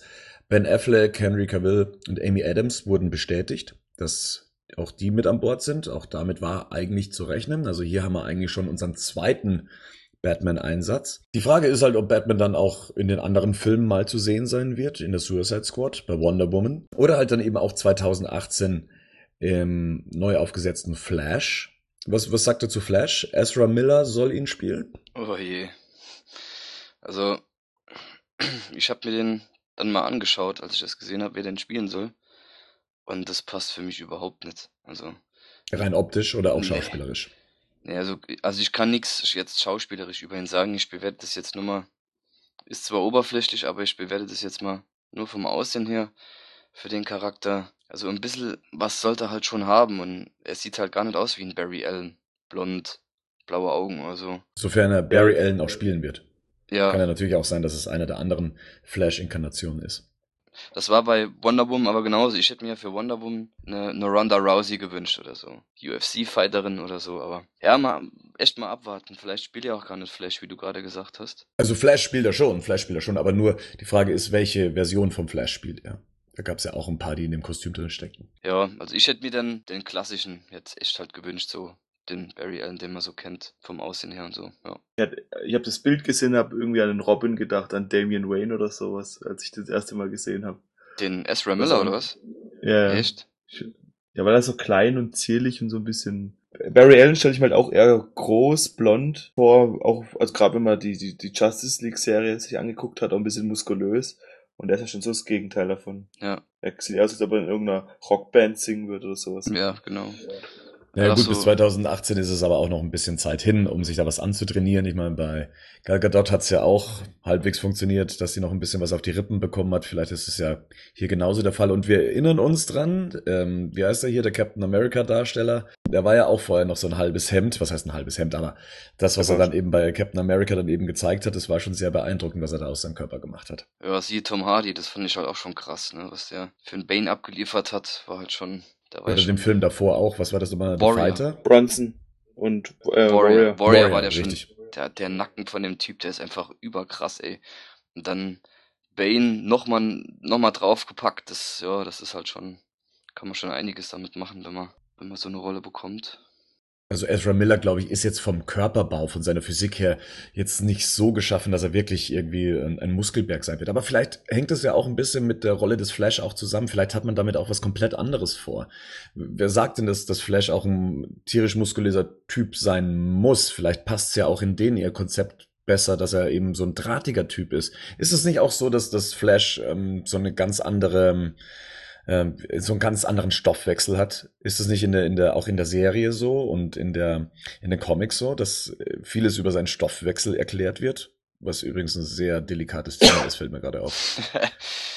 ja, aber ich hab, Er muss halt das. ja, ich habe ja, jetzt eigentlich so kein Problem damit, wenn das von denen so gewollt ist, dann, wenn es im Film passt, letzten Endes, dann, ja, aber ich bin, kann jetzt noch nicht so viel mit dem Schauspieler für die Rolle anfangen. Man darf ja auch nicht vergessen, Ezra Miller gehört schon mit zu diesen Newcomern, also zu diesen sehr hochgeschätzten Newcomern, also was, was seine Schauspielkunst angeht. Also da sind sich ja eigentlich alle in Hollywood ähm, einig darüber, dass er eigentlich schon eine, sehr viel Gewicht mitbringt in eine Comic-Verfilmung. Wie gesagt, bei Gal Gadot wissen wir es noch nicht wirklich, was die schauspielerisch drauf hat. Äh, aber bei Ezra Miller kann man wenigstens sicher sein, dass da schauspielerisch alles in Ordnung ist. Ich denke, die werden auch noch so ein paar so äh, Crossover-Filme da draus machen, wenn ich ehrlich bin, wenn ich mir das gerade so angucke. Das war ja auch mal zum Gespräch, dass äh, Green Lantern und Flash Mhm. so zusammen, das ist eins wird und ich denke, die werden da sowas draus machen. Ich glaube, das sind jetzt auch, jetzt kann man noch nicht so arg viel dazu sagen. Ja, das ähm, Team-Up zwischen Green Lantern und Flash ist aus dieser Liste verschwunden. Man muss dazu sagen, die Liste davor war ja auch nicht offiziell. Das war damals eine Vermutung, dass das die richtige Liste wäre. Deswegen, da muss man aufpassen, ähm, ob es diesen Gedanken je gab. Aber natürlich würden die beiden perfekt passen. Meint ihr, dass denn der Flash schon in der Justice League etabliert werden sollte oder erstmal so seinen Origin-Film bekommen soll? Ja, also ich glaube, die Origin in Justice League Film reinzubauen, wäre, glaube ich, zu viel. Ja, Marvel hat es halt schon geschickt gelöst, ne? DC, ich weiß nicht, für mich, also mir kommt es halt so vor, dass DC hier jetzt irgendwie versucht, so zwanghafter mitzuziehen, weil ich finde, Marvel ist da für die uneinholbar. ja, man sollte halt schon den Leuten irgendwie die Figuren ranbringen und dann halt, so hätte ich es mir vielleicht auch gewünscht, so Figuren aufbauen und dann einen Film, wo sie alle drin vorkommen. Weil das sieht für mich halt so aus, da kommt ein Justice League-Film, dann kommt ein Flash-Film, ein Aquaman-Film, dann zwischendurch Captain Marvel und dann schon wieder Justice League. Das ist für mich so durcheinander. Also, ich weiß nicht, was sie sich dabei denken. Vielleicht haben sie auch irgendwie eine Struktur dann drin, aber für mich sieht das irgendwie voll, voll das Chaos.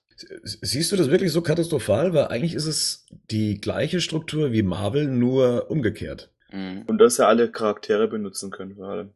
Also sie können ja, sie könnten sich, sie hätten jetzt ja alles draufklatschen können, aber ich denke, das, was sie genommen haben, haben sie ja schon bewusst genommen. Ja, also für mich sieht das schon nach einem Plan aus. Ich meine, wir können froh sein, dass wir endlich auch einen Plan haben. Bislang sah das ja immer sehr reaktionär aus. Ja, wir bringen Man of Steel und wir wissen noch nicht so ganz, ob wir das Ganze mal irgendwie zu einer Justice League bringen und was wir danach damit ähm, anstellen und wie es mit Batman weitergeht. Und jetzt haben wir wenigstens einen Plan vorliegen und Marvel hat es ja, wie gesagt, nie anders gemacht. Marvel hatte halt nur einen Plan schon vorher im Kopf und hat den auch so angekündigt. Die, die ähm, haben mit Iron Man angefangen, dann kam der Hulk, dann, ähm, na, was kam denn dann? Thor, Captain America und dann kam halt Iron dann irgendwann, 2. ja genau, Iron Man 2 noch dazwischen und dann kam die Avengers-Geschichte. Und hier haben wir es eigentlich andersrum. Wir haben hier erstmal so die Etablierung der verschiedenen Figuren in einem Film und das wird in dem Fall schon mal Batman wie Superman sein, also zumindest ein Teil der Figuren kommt da drin schon mal vor. Dann gehen wir so ein bisschen weiter, haben dann, was jetzt bei Marvel hinten dran war, also die Guardians of the Galaxy kommt hier schon recht weit vorne mit der Suicide Squad. Dann wird eine Figur, die schon etabliert wurde, ähm, rausgenommen, in dem Fall Wonder Woman, und kriegt einen eigenen Film. Und dann gibt's noch mal das große Ganze.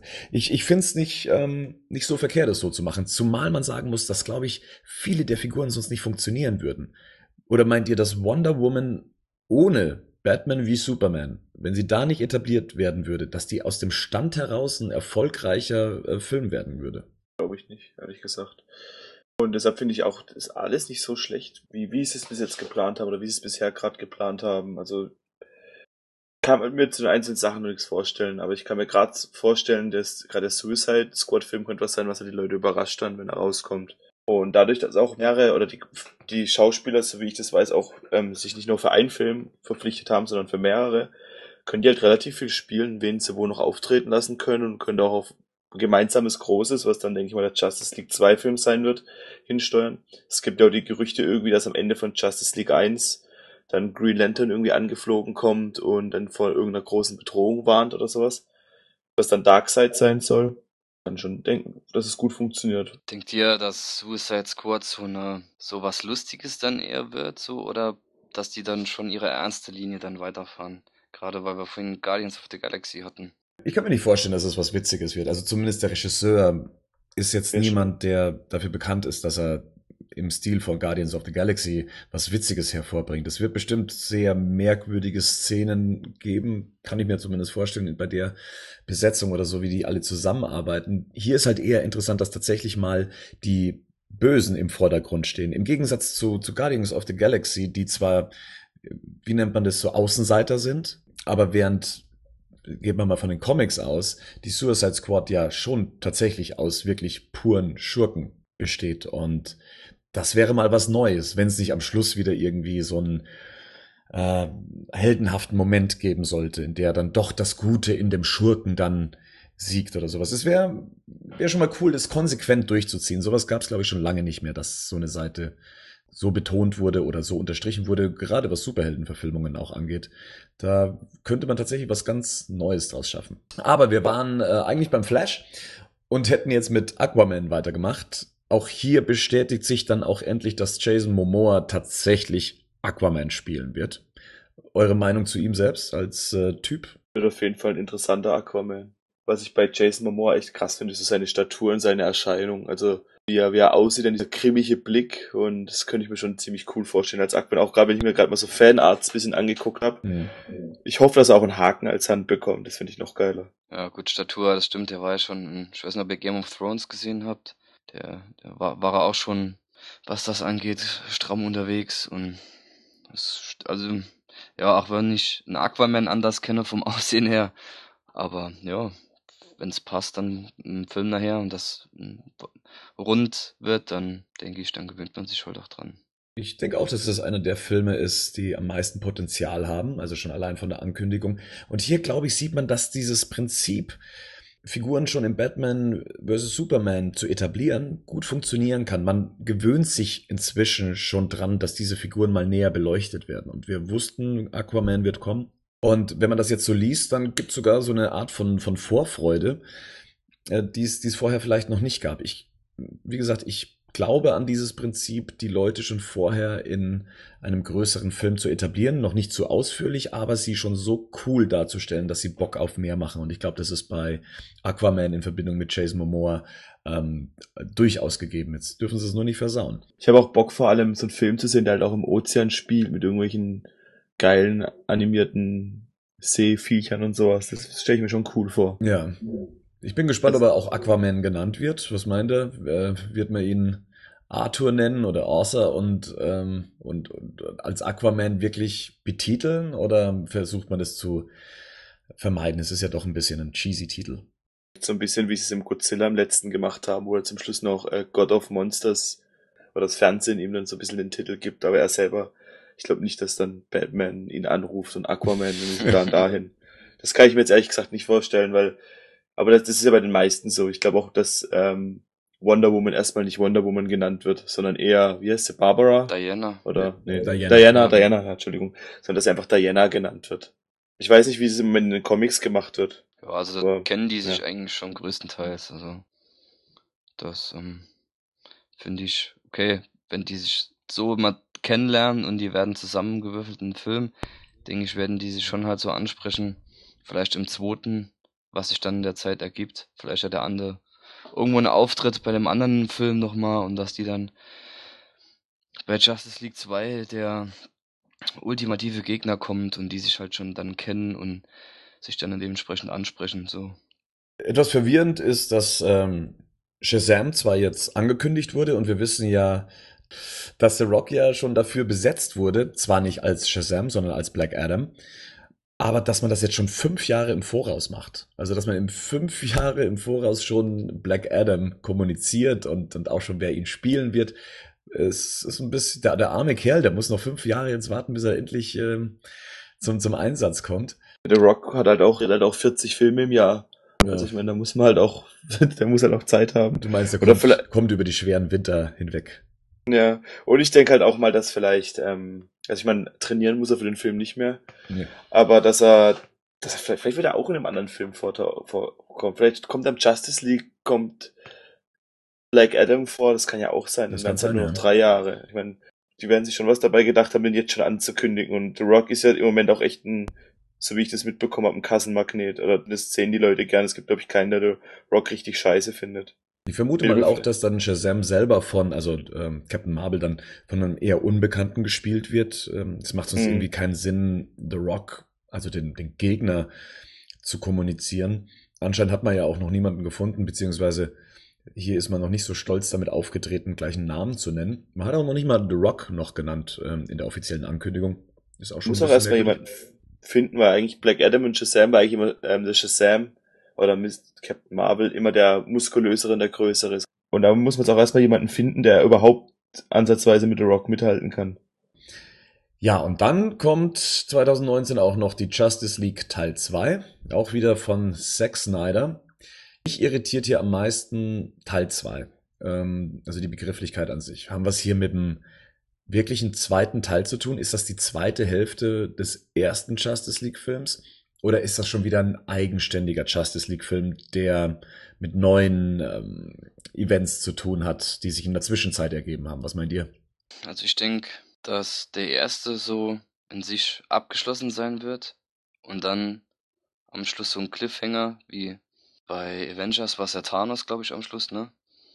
Ja, und dass es dann hier wohl auf den nächsten Gegner anspielt oder so und die dann ineinander überlaufen. Aber ich denke schon, dass der erste in sich abgeschlossen sein wird. Mit der, mit der krasseste Gegner wird ja eigentlich ein Darkseid sein, schätze Ja, ich denkst du, der kommt zu früh am Anfang schon? Ich weiß nicht, das. Zweiten Teil. Ja, ne? Also ich glaube nicht, dass die jetzt, also die werden schon noch weiter planen, aber ich glaube, dieser, wenn der Sechsjahresplan für die aufgeht, sind sie, glaube ich, schon ziemlich zufrieden. Dann werden die den schon bringen. Also was ich gerne sehen würde in den Filmen, in den beiden Filmen, Justice League 1 und 2, wäre einmal dieses, das, ähm, Brainiac und Lex Luthor.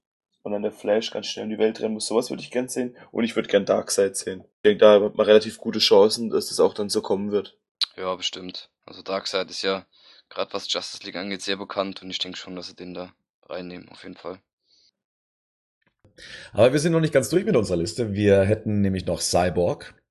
Können mit der Figur was anfangen? Ist die euch bekannt? Ich selber kenne sie ja nur teilweise, glaube ich, aus der Justice League Animated Series und hier und da mal in den Comics gesehen. Aber so eine große Instanz bei DC, so hätte ich sie jetzt nie gesehen, dass die dann ihren eigenen Film dann auch noch verdienen würde. War für mich auch immer so ein Supporting-Charakter eher, dass der jetzt einen eigenen Film kriegt. Ich mochte den in Teen Titans, fand ich den cool. Also in der, in der, in der Serie. So, als ob der einen eigenen Film auch schon kann, das. Also ich bezweifle das irgendwie so ein bisschen. Ob sich das, ob der sich dann, ob der rentabel wird dann für DC, boah, das ist echt schwer. Ja, vielleicht wird es ja so eine Überraschung. Vielleicht ist er ähnlich geartet wie Iron Man. Also eine Figur, die sich auf einmal als sehr tragfähig herausstellt, weil sie jetzt vielleicht in den Vorgängerfilmen recht cool dargestellt wird und man sich denkt, wow, von dem Typen würde man gerne mehr sehen. Aber das heißt, dass sie eigentlich auch schon konkret wissen müssten, wie die, wie die Filme funktionieren und wie sie aussehen. Und da weiß ich nicht so ganz, ob, ob das. Also er macht mir am meisten Kopfschmerzen bislang von den, von den ganzen Figuren. Äh, Ray Fisher kann man auch noch nicht einschätzen. Ich weiß nur, er ist ein, ist ein Broadway-Star und seine, er, er wird überhäuft mit äh, positiven Kritiken, was seine Darstellung angeht, aber er hat, glaube ich, noch keinen großen Film gedreht. Er selber wusste auch nicht, wenn es nach seiner eigenen Aussage geht, dass er einen eigenen Film bekommen wird als Cyborg. Er hat eigentlich nur für Batman wie Superman die, die, Zusage erhalten und klar, diese Verträge sind so gekoppelt, dass er für Fortsetzungen und irgendwelchen Auskopplungen er dann äh, auch zur Verfügung stehen muss. Aber er selber hat auch erst mit dieser Ankündigung erfahren, dass es den Film über ihn beziehungsweise mit ihm dann eben geben soll. Ich meine, wenn die das wenn die in den Film das schaffen, so einen Charakter wie, also in den Justice League 1 und 2 und in Batman wie Superman, den Charakter cool darzustellen, dann geht man noch in den Cyborg-Film, wenn das halt die sechs Jahre jetzt nicht schaffen oder die fünf Jahre, den irgendwie interessant zu machen für die Leute, dann wird den halt auch keiner angucken dann. Oder was heißt, wird, da wird's halt, glaube ich, liegen. Wenn sie es schaffen, dann coolen, was auch immer, auf die Beine zu kriegen, wird's gut werden. Mehr genug Zeit und Filme den einzuführen und ihm zu zeigen und, und was er sein könnte. Ja, vielleicht wird er auch erst zu Cyborg in irgendeinem Film und dann baut er sich auf und bekommt seinen eigenen Film. So stelle ich ja. mir mal vor. Dass er nicht von Anfang an also direkt meinst, ein Cyborg ist. Mhm. Ja. Aber meinst du, das passiert dann schon in Batman wie Superman oder halt dann nee, glaub, erst später in einem der Justice League Teile vielleicht? Nee, ich glaube, das wäre zu viel. Also, obwohl er soll ja drin vorkommen, aber nicht als, also, ob er jetzt als Cyborg drin vorkommt, das Vielleicht würde er Kollateralschaden. Man sieht doch wieder in die Star Labs gerollt Ja, genau, zum Beispiel, Ahnung, dass man sieht, gebaut hat. durch einen Kampf irgendwie was oder verletzt wird und dann in Star Labs dann halt gerichtet wird als Cyborg oder so. Ich denke, wie gesagt, die werden noch viel damit spielen, dass die, so wie es jetzt auch ein bisschen bei Marvel ist mit, ähm, mit dem Civil War, dass halt ähm, auch Robert Downey Jr. im Captain America 3 mitspielt. So Sachen werden die auch machen. Und nicht wenig, denke ich. Ja, Fände ich auch nicht schlecht. Also ich glaube, das kann den Figuren auch nur gut tun, wenn sie auch noch in den anderen Teilen weitergetrieben werden. Ja. Green Lantern ist jetzt so der Abschluss äh, für diesen Plan, auch 2020. Ich denke mal, dass, ähm, oder man kann davon ausgehen, dass es ein komplett neuer Darsteller sein wird. Wie habt ihr denn die letzte Green Lantern-Verfilmung gesehen? Also, hat er euch gefallen oder war das wirklich so ein Griff ins Klo? Also mir hat er nicht gefallen, sage ich ganz ehrlich. Ich fand nicht so berauschend. War was man sich mal so anschauen kann. Ich war auch nicht im Kino. Ich habe nicht im Kino selber gesehen, sondern irgendwann mal auf DVD. Aber mich hat er jetzt nicht umgehauen und ich fand ihn fürs DC-Universum eher, ja, ich will nicht sagen schädigend, aber ja, es hat halt irgendwie nicht so gepasst, wenn man vorher Batman gesehen hat von Christopher Nolan und dann, okay, Green Lantern gehört auch zu DC und schaut sich das dann an. Das fand ich. Also ich war ein bisschen enttäuscht von dem Film. Also ich fand, es lag aber nicht an, ähm, Ryan Nee. Reynolds, sondern am Film an Mhm. sich. Also ich fand zum Beispiel auch Sinestro, sah richtig geil aus. Das stimmt. Und genauso auch die anderen, ich fand auch die, den, den Planet, ähm, diese, die, diese, diese grüne Laterne, diese ganzen, der der ganze Green Lantern Korb fand ich ziemlich gut. Ich fand die verschiedenen Green Lanterns auch lustig animiert und sehr kreativ eigentlich. Also das hat mir alles gefallen. Ich fand auch Ryan Reynolds gut. Auch wenn er selber keinen Bock mehr hat, es zu machen. Der will ja lieber Deadpool spielen. Aber jetzt, wenn es in die Neuverfilmung eben vom Green Lantern geht, was wünscht man sich dann da? Was macht man da anderes? Wie gesagt, der erste Teil hatte, glaube ich, ganz andere Probleme als Ryan Reynolds. Den fand ich ja eigentlich als Figur ganz cool, auch wenn ich mir persönlich eher als Flash gewünscht hätte. Ähm, es wird einen neuen Darsteller geben, ich glaube, davon können wir ausgehen. Und ja, die, die Frage ist, wann wird dieses Green Lantern-Universum, also was ja auch wirklich so das Universum wäre, was sich perfekt in die Justice League einfügen würde oder dieses Universum erweitern würde. Wird es erst ab dem Moment 2020 etabliert oder fängt man schon viel früher an? Ich, vielleicht als kleiner Hintergrund, es gibt ja dieses Fake-Script, ähm, von dem ich schon mal erzählt hatte, zu Batman wie Superman, was ja angeblich jemand innerhalb von fünf Tagen geschrieben hat. Es gibt ein paar Leute, die behaupten, das wäre ein Ablenkungsmanöver zu behaupten, es wäre ein Fake-Script, sondern dass es echt wäre. Und tatsächlich spielt die ähm, Green Lantern äh, Gemeinschaft, also die Green Lantern, äh, das Green Lantern Corps, da schon eine wichtige Rolle in Batman wie Superman. Zumindest was die Endszene angeht. Also ich will hier nichts spoilern, aber sie sind sehr intelligent in das Skript eingearbeitet, sollte dieses Drehbuch real sein. Das heißt, da würde dann schon mal ähm, der Ton gesetzt werden. Und das könnte man natürlich dann über die jeweiligen Justice League-Filme dann immer weiter ausbauen, auch was so größere Bedrohung außerhalb unserer Erde dann eben äh, stattfindet.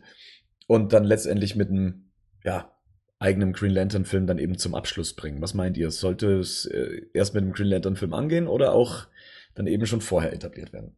Ich fände es eigentlich cool, wenn die, ähm, wenn am Ende von Justice League zum Beispiel da eine Green Lantern aufkommt und halt die Erde warnt quasi, dass halt Darkseid auf dem Weg ist. Und das Green Lantern Corp an sich ist ja auch eigentlich, bietet ja genug her, dass man da dann die schon vorher einbauen kann. Ja, das sehe ich eigentlich genauso. So, wenn ihr euch den Plan jetzt anguckt, fehlt euch da jemand? Also wir hätten ja noch, was die Justice League angeht. Ja, da fehlt jemand. Hawkman, Hawkgirl, äh, The Martian Manhunter. Sind das Ja, Figuren, die ihr euch gewünscht hättet oder sagt ihr, nee, das ist jetzt auch mal für den Anfang genug und es reicht und es sieht ja alles nach einem Plan aus und es gibt auch bestimmt noch eine zweite Phase und dann ist da noch genug Zeit, weitere Figuren einzubringen? Oder sind sie euch eh schon zu äh, abgefahren, dass sie jetzt eigentlich noch nicht so ganz in dieses Gesamtbild passen? Ja, also ich hätte mir schon einen Also den Manhunter gewünscht. Ich mag die Figur und da hätte ich mir schon, oder eher einen Film gedacht wie von Shazam. Also ich dachte, da wird jetzt eher was von, von Martian Manhunter vielleicht noch kommen. Aber okay. Wie du gerade gesagt hast, vielleicht kommt das noch in einer anderen Phase. Aber kommen wird's bestimmt, aber ich hätte mir halt jetzt schon früher ein bisschen gewünscht. Auch gerade hätte ich gedacht, dass Green Arrow kommt. Also, weil gerade wenn man den ähm, The Dark Knight Returns im Auge hat, da ist er ja auch mit involviert und hilft ja Batman. Und dann tut er den Kryptonit-Pfeil quasi auf Superman schießen. Und von dem her, also hätte ich ihn auch gedacht, oder den Martin Manhunter, hätte ich auch gut gefunden. Ich hoffe, dass sie auf jeden Fall in, in den Filmen auftauchen. Auch wenn sie jetzt noch nicht so brisant sind. Ich meine, das ist auch alles, was man noch nicht weiß. Wer wie viel Screentime kriegt, wer macht, wer kommt alles mit, wer nicht. Hawkgirl und Hawkman brauche ich jetzt nicht unbedingt, die fand ich schon immer blöd. Mit der Maske und dem, dem Streitkolben und den Flügeln, das hat mir irgendwie noch nie gefallen. Das hat mir nicht so viel Spaß gemacht. Ja, die finde ich jetzt auch, die stehen für mich auch ein bisschen weit weg bei dem Thema, aber gerade was du gesagt hast, Green Arrow, für den, der auch eine, eine Rolle spielt beim Kampf von Batman und Superman, den hätte ich mir schon. Ja, der fehlt hier aber auch echt, ey. Also irgendwie, wenn ich mir das so angucke, der gehört da schon dazu. Wenn man sich ja schon an die Comics hält, natürlich soll das keine Comic-Verfilmung so eins zu eins werden, aber wenn sie schon Robin dabei haben und so, Green Arrow wäre natürlich auch cool gewesen. Na gut, abgesehen von diesem Plan wurde ja auch noch angekündigt, allerdings ohne Termin, dass es noch Einzelfilme zu Batman und auch eben Superman geben soll. Das war auch zu erwarten. Interessant ist allerdings, dass halt kein Termin genannt wurde. Jetzt überlegt man gerade, warum ist das der Fall? Kann das vielleicht so eine, etwas mit der Marvel-Rivalität zu tun haben? Also wir wissen ja gerade eben, wie das war mit dem, mit dem Termin, der verschoben werden musste, ähm, so dass die Justice League jetzt viel, äh, die Justice League, Batman wie Superman weitaus früher startet als eigentlich gedacht, weil sie sich ja unglücklicherweise auf den Termin von Captain America 3 dann eben gesetzt haben, haben sie jetzt die Möglichkeit zu sagen, okay, Marvel, wenn ihr jetzt kommt mit dem und dem Film, dann können wir sagen, bam, hier ist äh, Batman und bam, hier kommt Superman, um den dann so ein bisschen den, den, den Zunder rauszunehmen aus ihren Ankündigungen. Oder hat das aus eurer Sicht einen anderen Grund, warum es für die zwei Filme noch keinen Termin gibt. Weil der, also die werden einfach einen Regisseur auch brauchen, der sich so ein bisschen die Schirmherrschaft oder der halt ein bisschen sich drum kümmert. Und gerade mit dem, was du gerade gemeint hast, ist, hat es, was da passiert ist mit dem, ähm, dass sie den Film verschoben haben. Da werden sie jetzt ja rückblickend auch ganz dankbar gewesen sein, dass sie es vor der Ankündigung gemacht haben, dass jetzt noch Iron Man in Captain America 2 mitspielt. Die Frage ist halt auch, wann sie das machen wollen. Wann, ob das, ich meine, dass sie dazwischen noch kommen werden, ist klar, aber ich, wenn ich mir den, den, den Zeitplan angucke, wird es ja schon auch eine ziemlich knappe Geschichte dann teilweise. Ich sehe das so ähnlich wie Rico. Kann dazu auch noch was sagen, was mich halt dann, was mich halt daran stört, ist, wenn da Folgefilme, also Folgefilme auftauchen werden. Was wird es darum darin gehen? Also, dass der Batman halt schon schon älter dargestellt wird. Da das finde ich jetzt nicht unbedingt schlecht, aber für Folgefilme finde ich es dann halt irgendwie, weiß nicht, so. An Geschichten wird es da vielleicht ein Tapern, das, aber mich stört es halt ein bisschen, dass der schon so mittendrin praktisch ist, also schon, oder schon im letzten, im letzten Teil seiner, fast im letzten Drittel seiner Karriere ist, was da an Filmen noch, noch anfällt. Ja, tatsächlich zeigt es ja, dass wir bis 2020 auf jeden Fall mit einem älteren äh, Batman zu tun haben werden. Also wir haben ja darüber schon mal gesprochen in unserem ersten Batcast und ja, das, das muss man halt jetzt eben durchziehen. Man kann jetzt nicht auf einmal eine jüngere Version von Batman bringen.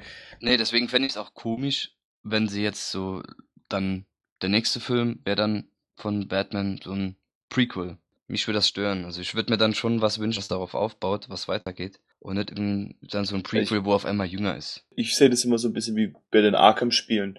Und da hat ja der Batman war ja auch in der Welt und trotzdem die, wo er schon gegen jeden Gegner mal gekämpft hat, aber trotzdem noch die Gegner alle ähm, aktiv waren und auch wieder ausgebrochen sind. Und da war ja der Batman auch schon gesetzterer und älterer. Und jetzt auch gerade im, im letzten Teil, der jetzt dann demnächst kommt, im Juni. Von den ja, Arkham aber der wird auch gleichzeitig um, der letzte sein. Also, leider.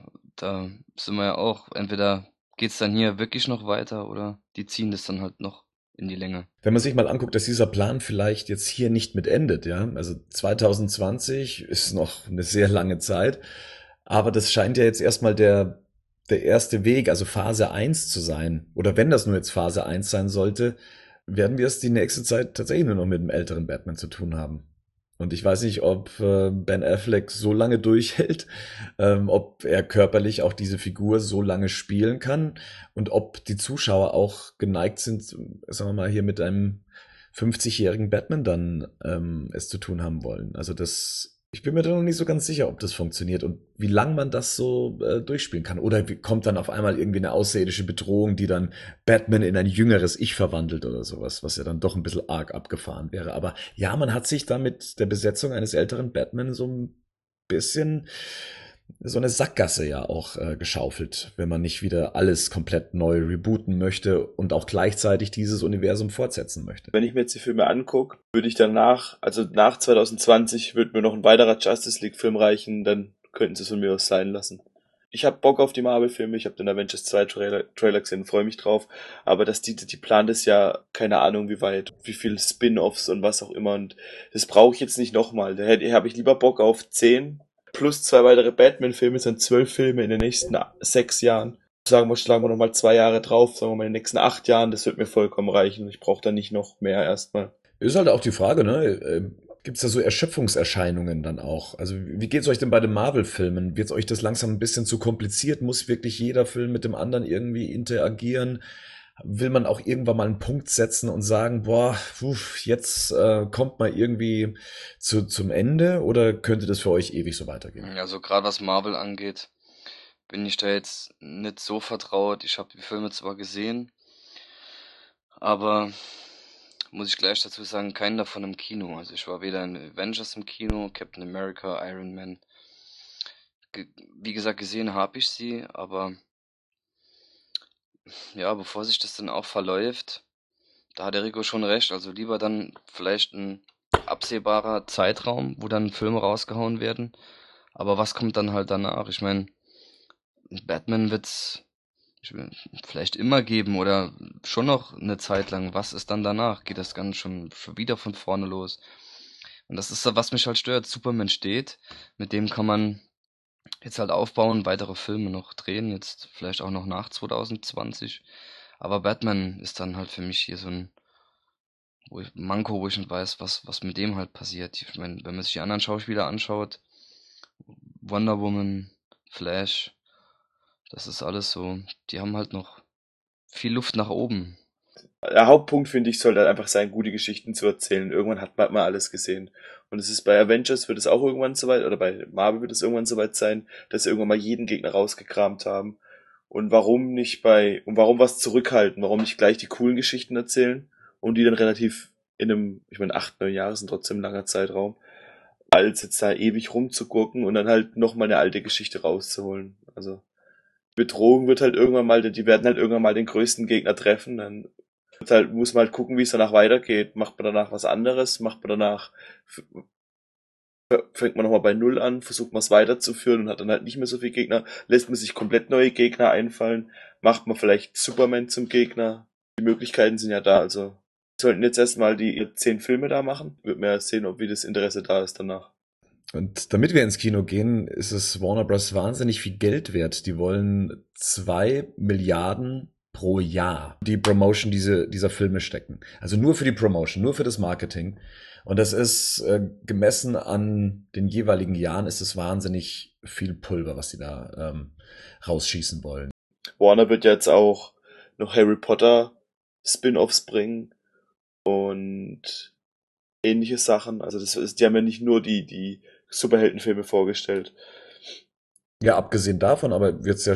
Ich, ich habe ein bisschen Angst, äh, wenn es um die Ermüdungserscheinungen geht. Also dass jetzt DC daran leiden wird, dass die Marvel-Filme so langsam ein bisschen anstrengend werden und dann kommen noch mehr Filme und noch mehr Filme. Ich meine, wir haben ja, wir haben die X-Men, wir haben Spider-Man und das sind ja jetzt äh, Franchises, die nicht bei Marvel sind. Äh, dann die ganzen Marvel-Filme, die eh schon alle angekündigt sind und über die Jahre verteilt sind bis ins Jahr 2024 oder keine Ahnung. Und dann kommt jetzt auch noch die Sie mit am Plan und haut einen Film nach dem anderen raus. Vorher waren die berechenbar. Die haben dann entweder einen Superman-Film gebracht äh, mit, mit Ach und Krach und dann eben ihre Batman-Filme und das war's dann. Und jetzt auf einmal ist das ist ein komplettes Kinojahr mit, mit Comic-Verfilmungen voll. Und ich habe halt so ein bisschen Angst, dass das Publikum irgendwann sagt, ich habe keinen Bock mehr darauf, ich will das nicht mehr sehen. Bringt mir, gibt mir endlich mal was Neues.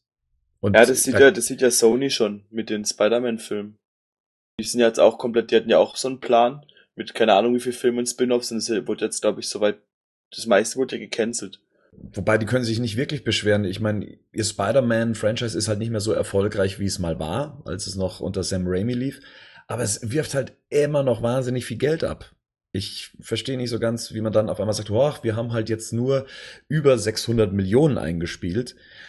Wir, da, da müssen wir das gesamte Franchise nochmal überdenken, weil eigentlich wollen wir mit jedem Film eine Milliarde einnehmen, so wie es äh, Marvel mit den Avengers gemacht hat. Ja, ich glaube, es liegt halt auch ein bisschen dran, dass halt auch bei Sony, dass da halt viele, ähm, viele Zweige, die Sony halt nicht so gut laufen. Und dann ja.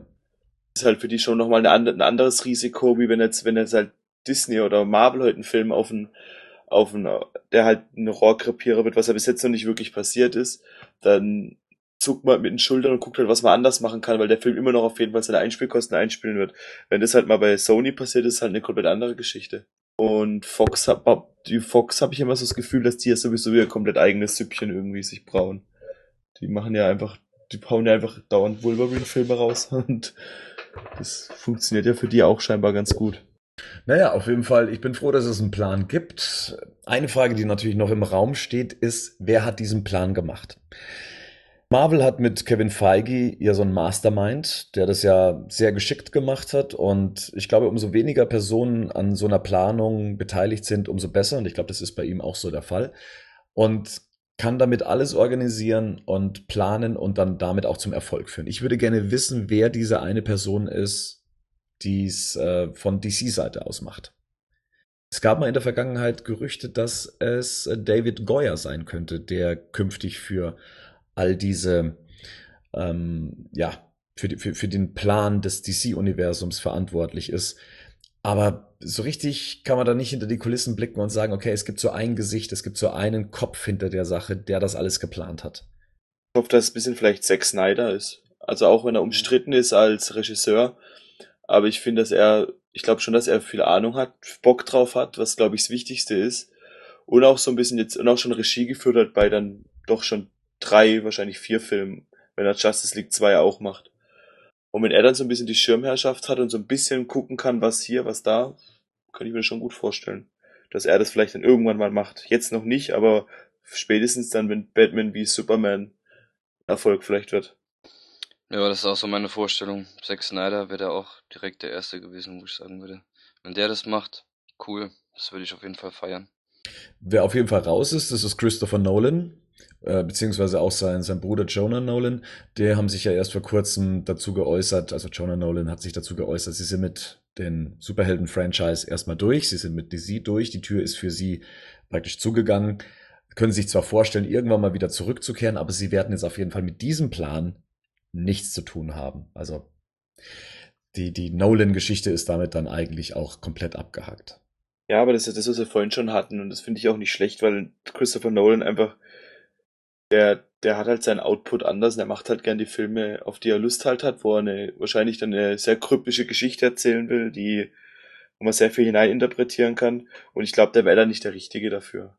Der hat ein gutes Händchen für Casting und das ist auch, oder für Leute ranholen.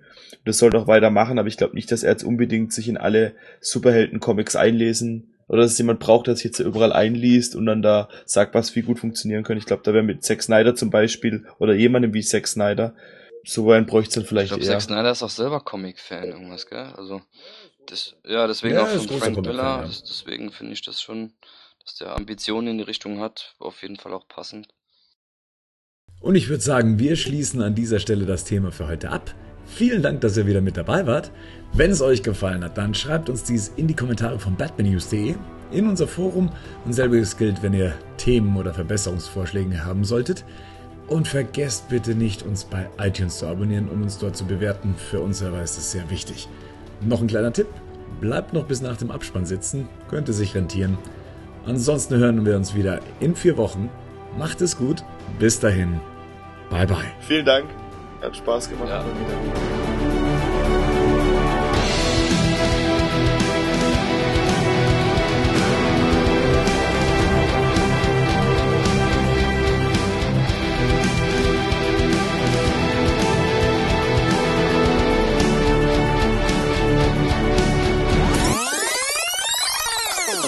Dann starten wir nochmal durch. Ja, hallo und. ja, hallo. Nein, das ist aber wie bescheuert klingt das. Florian Silbereisen, Servus. Ich gehe so lange mal kurz aufs Klo. Ist der, ist der Rico jetzt wirklich aufs Klo? mhm. Der Warner-Präsident. Ich habe seinen Namen vergessen. Mein Gott, wie heißt denn der Typ? Kevin. der Kevin. Wir nennen ihn einfach nur Kevin. Kev. Kevin Tsuchihara. Tsuchihara. Tsuchihara. Chuchihara. Tsuchiha Tsuchihara. Kevin Das, Tsuch- das Sushi Kevin. Kevin T. Punkt. Ich, ich glaube, da muss man ein bisschen was trinken, um den Namen aussprechen zu können. 2010 Cyborg mit Ray Fisher in der Hauptrolle. 2020. Moment mal. Was habe ich gerade für Von einen Schmarrn erzählt? 2010 gesagt. Ja, weil hier auch So hab ich- 2000, weil hier auch 2010 steht. Sag mal. Also 2010 kommt Cyborg mit Ray Fisher. Und Und- schon wieder 2010 gesagt. Verdammt! Ich muss jetzt hier kurz noch äh, ein Fenster schließen, weil ich weiß nicht, ob ihr es gehört habt. Ein, ein Kind schreit. das muss ich mal kurz verbannen. bin gleich wieder da. Verbannen. Er sperrt in seinen Keller. ja. Der Bernd kommt eigentlich aus Österreich. Zu den anderen fünf Kindern weggesperrt, ist abgehauen.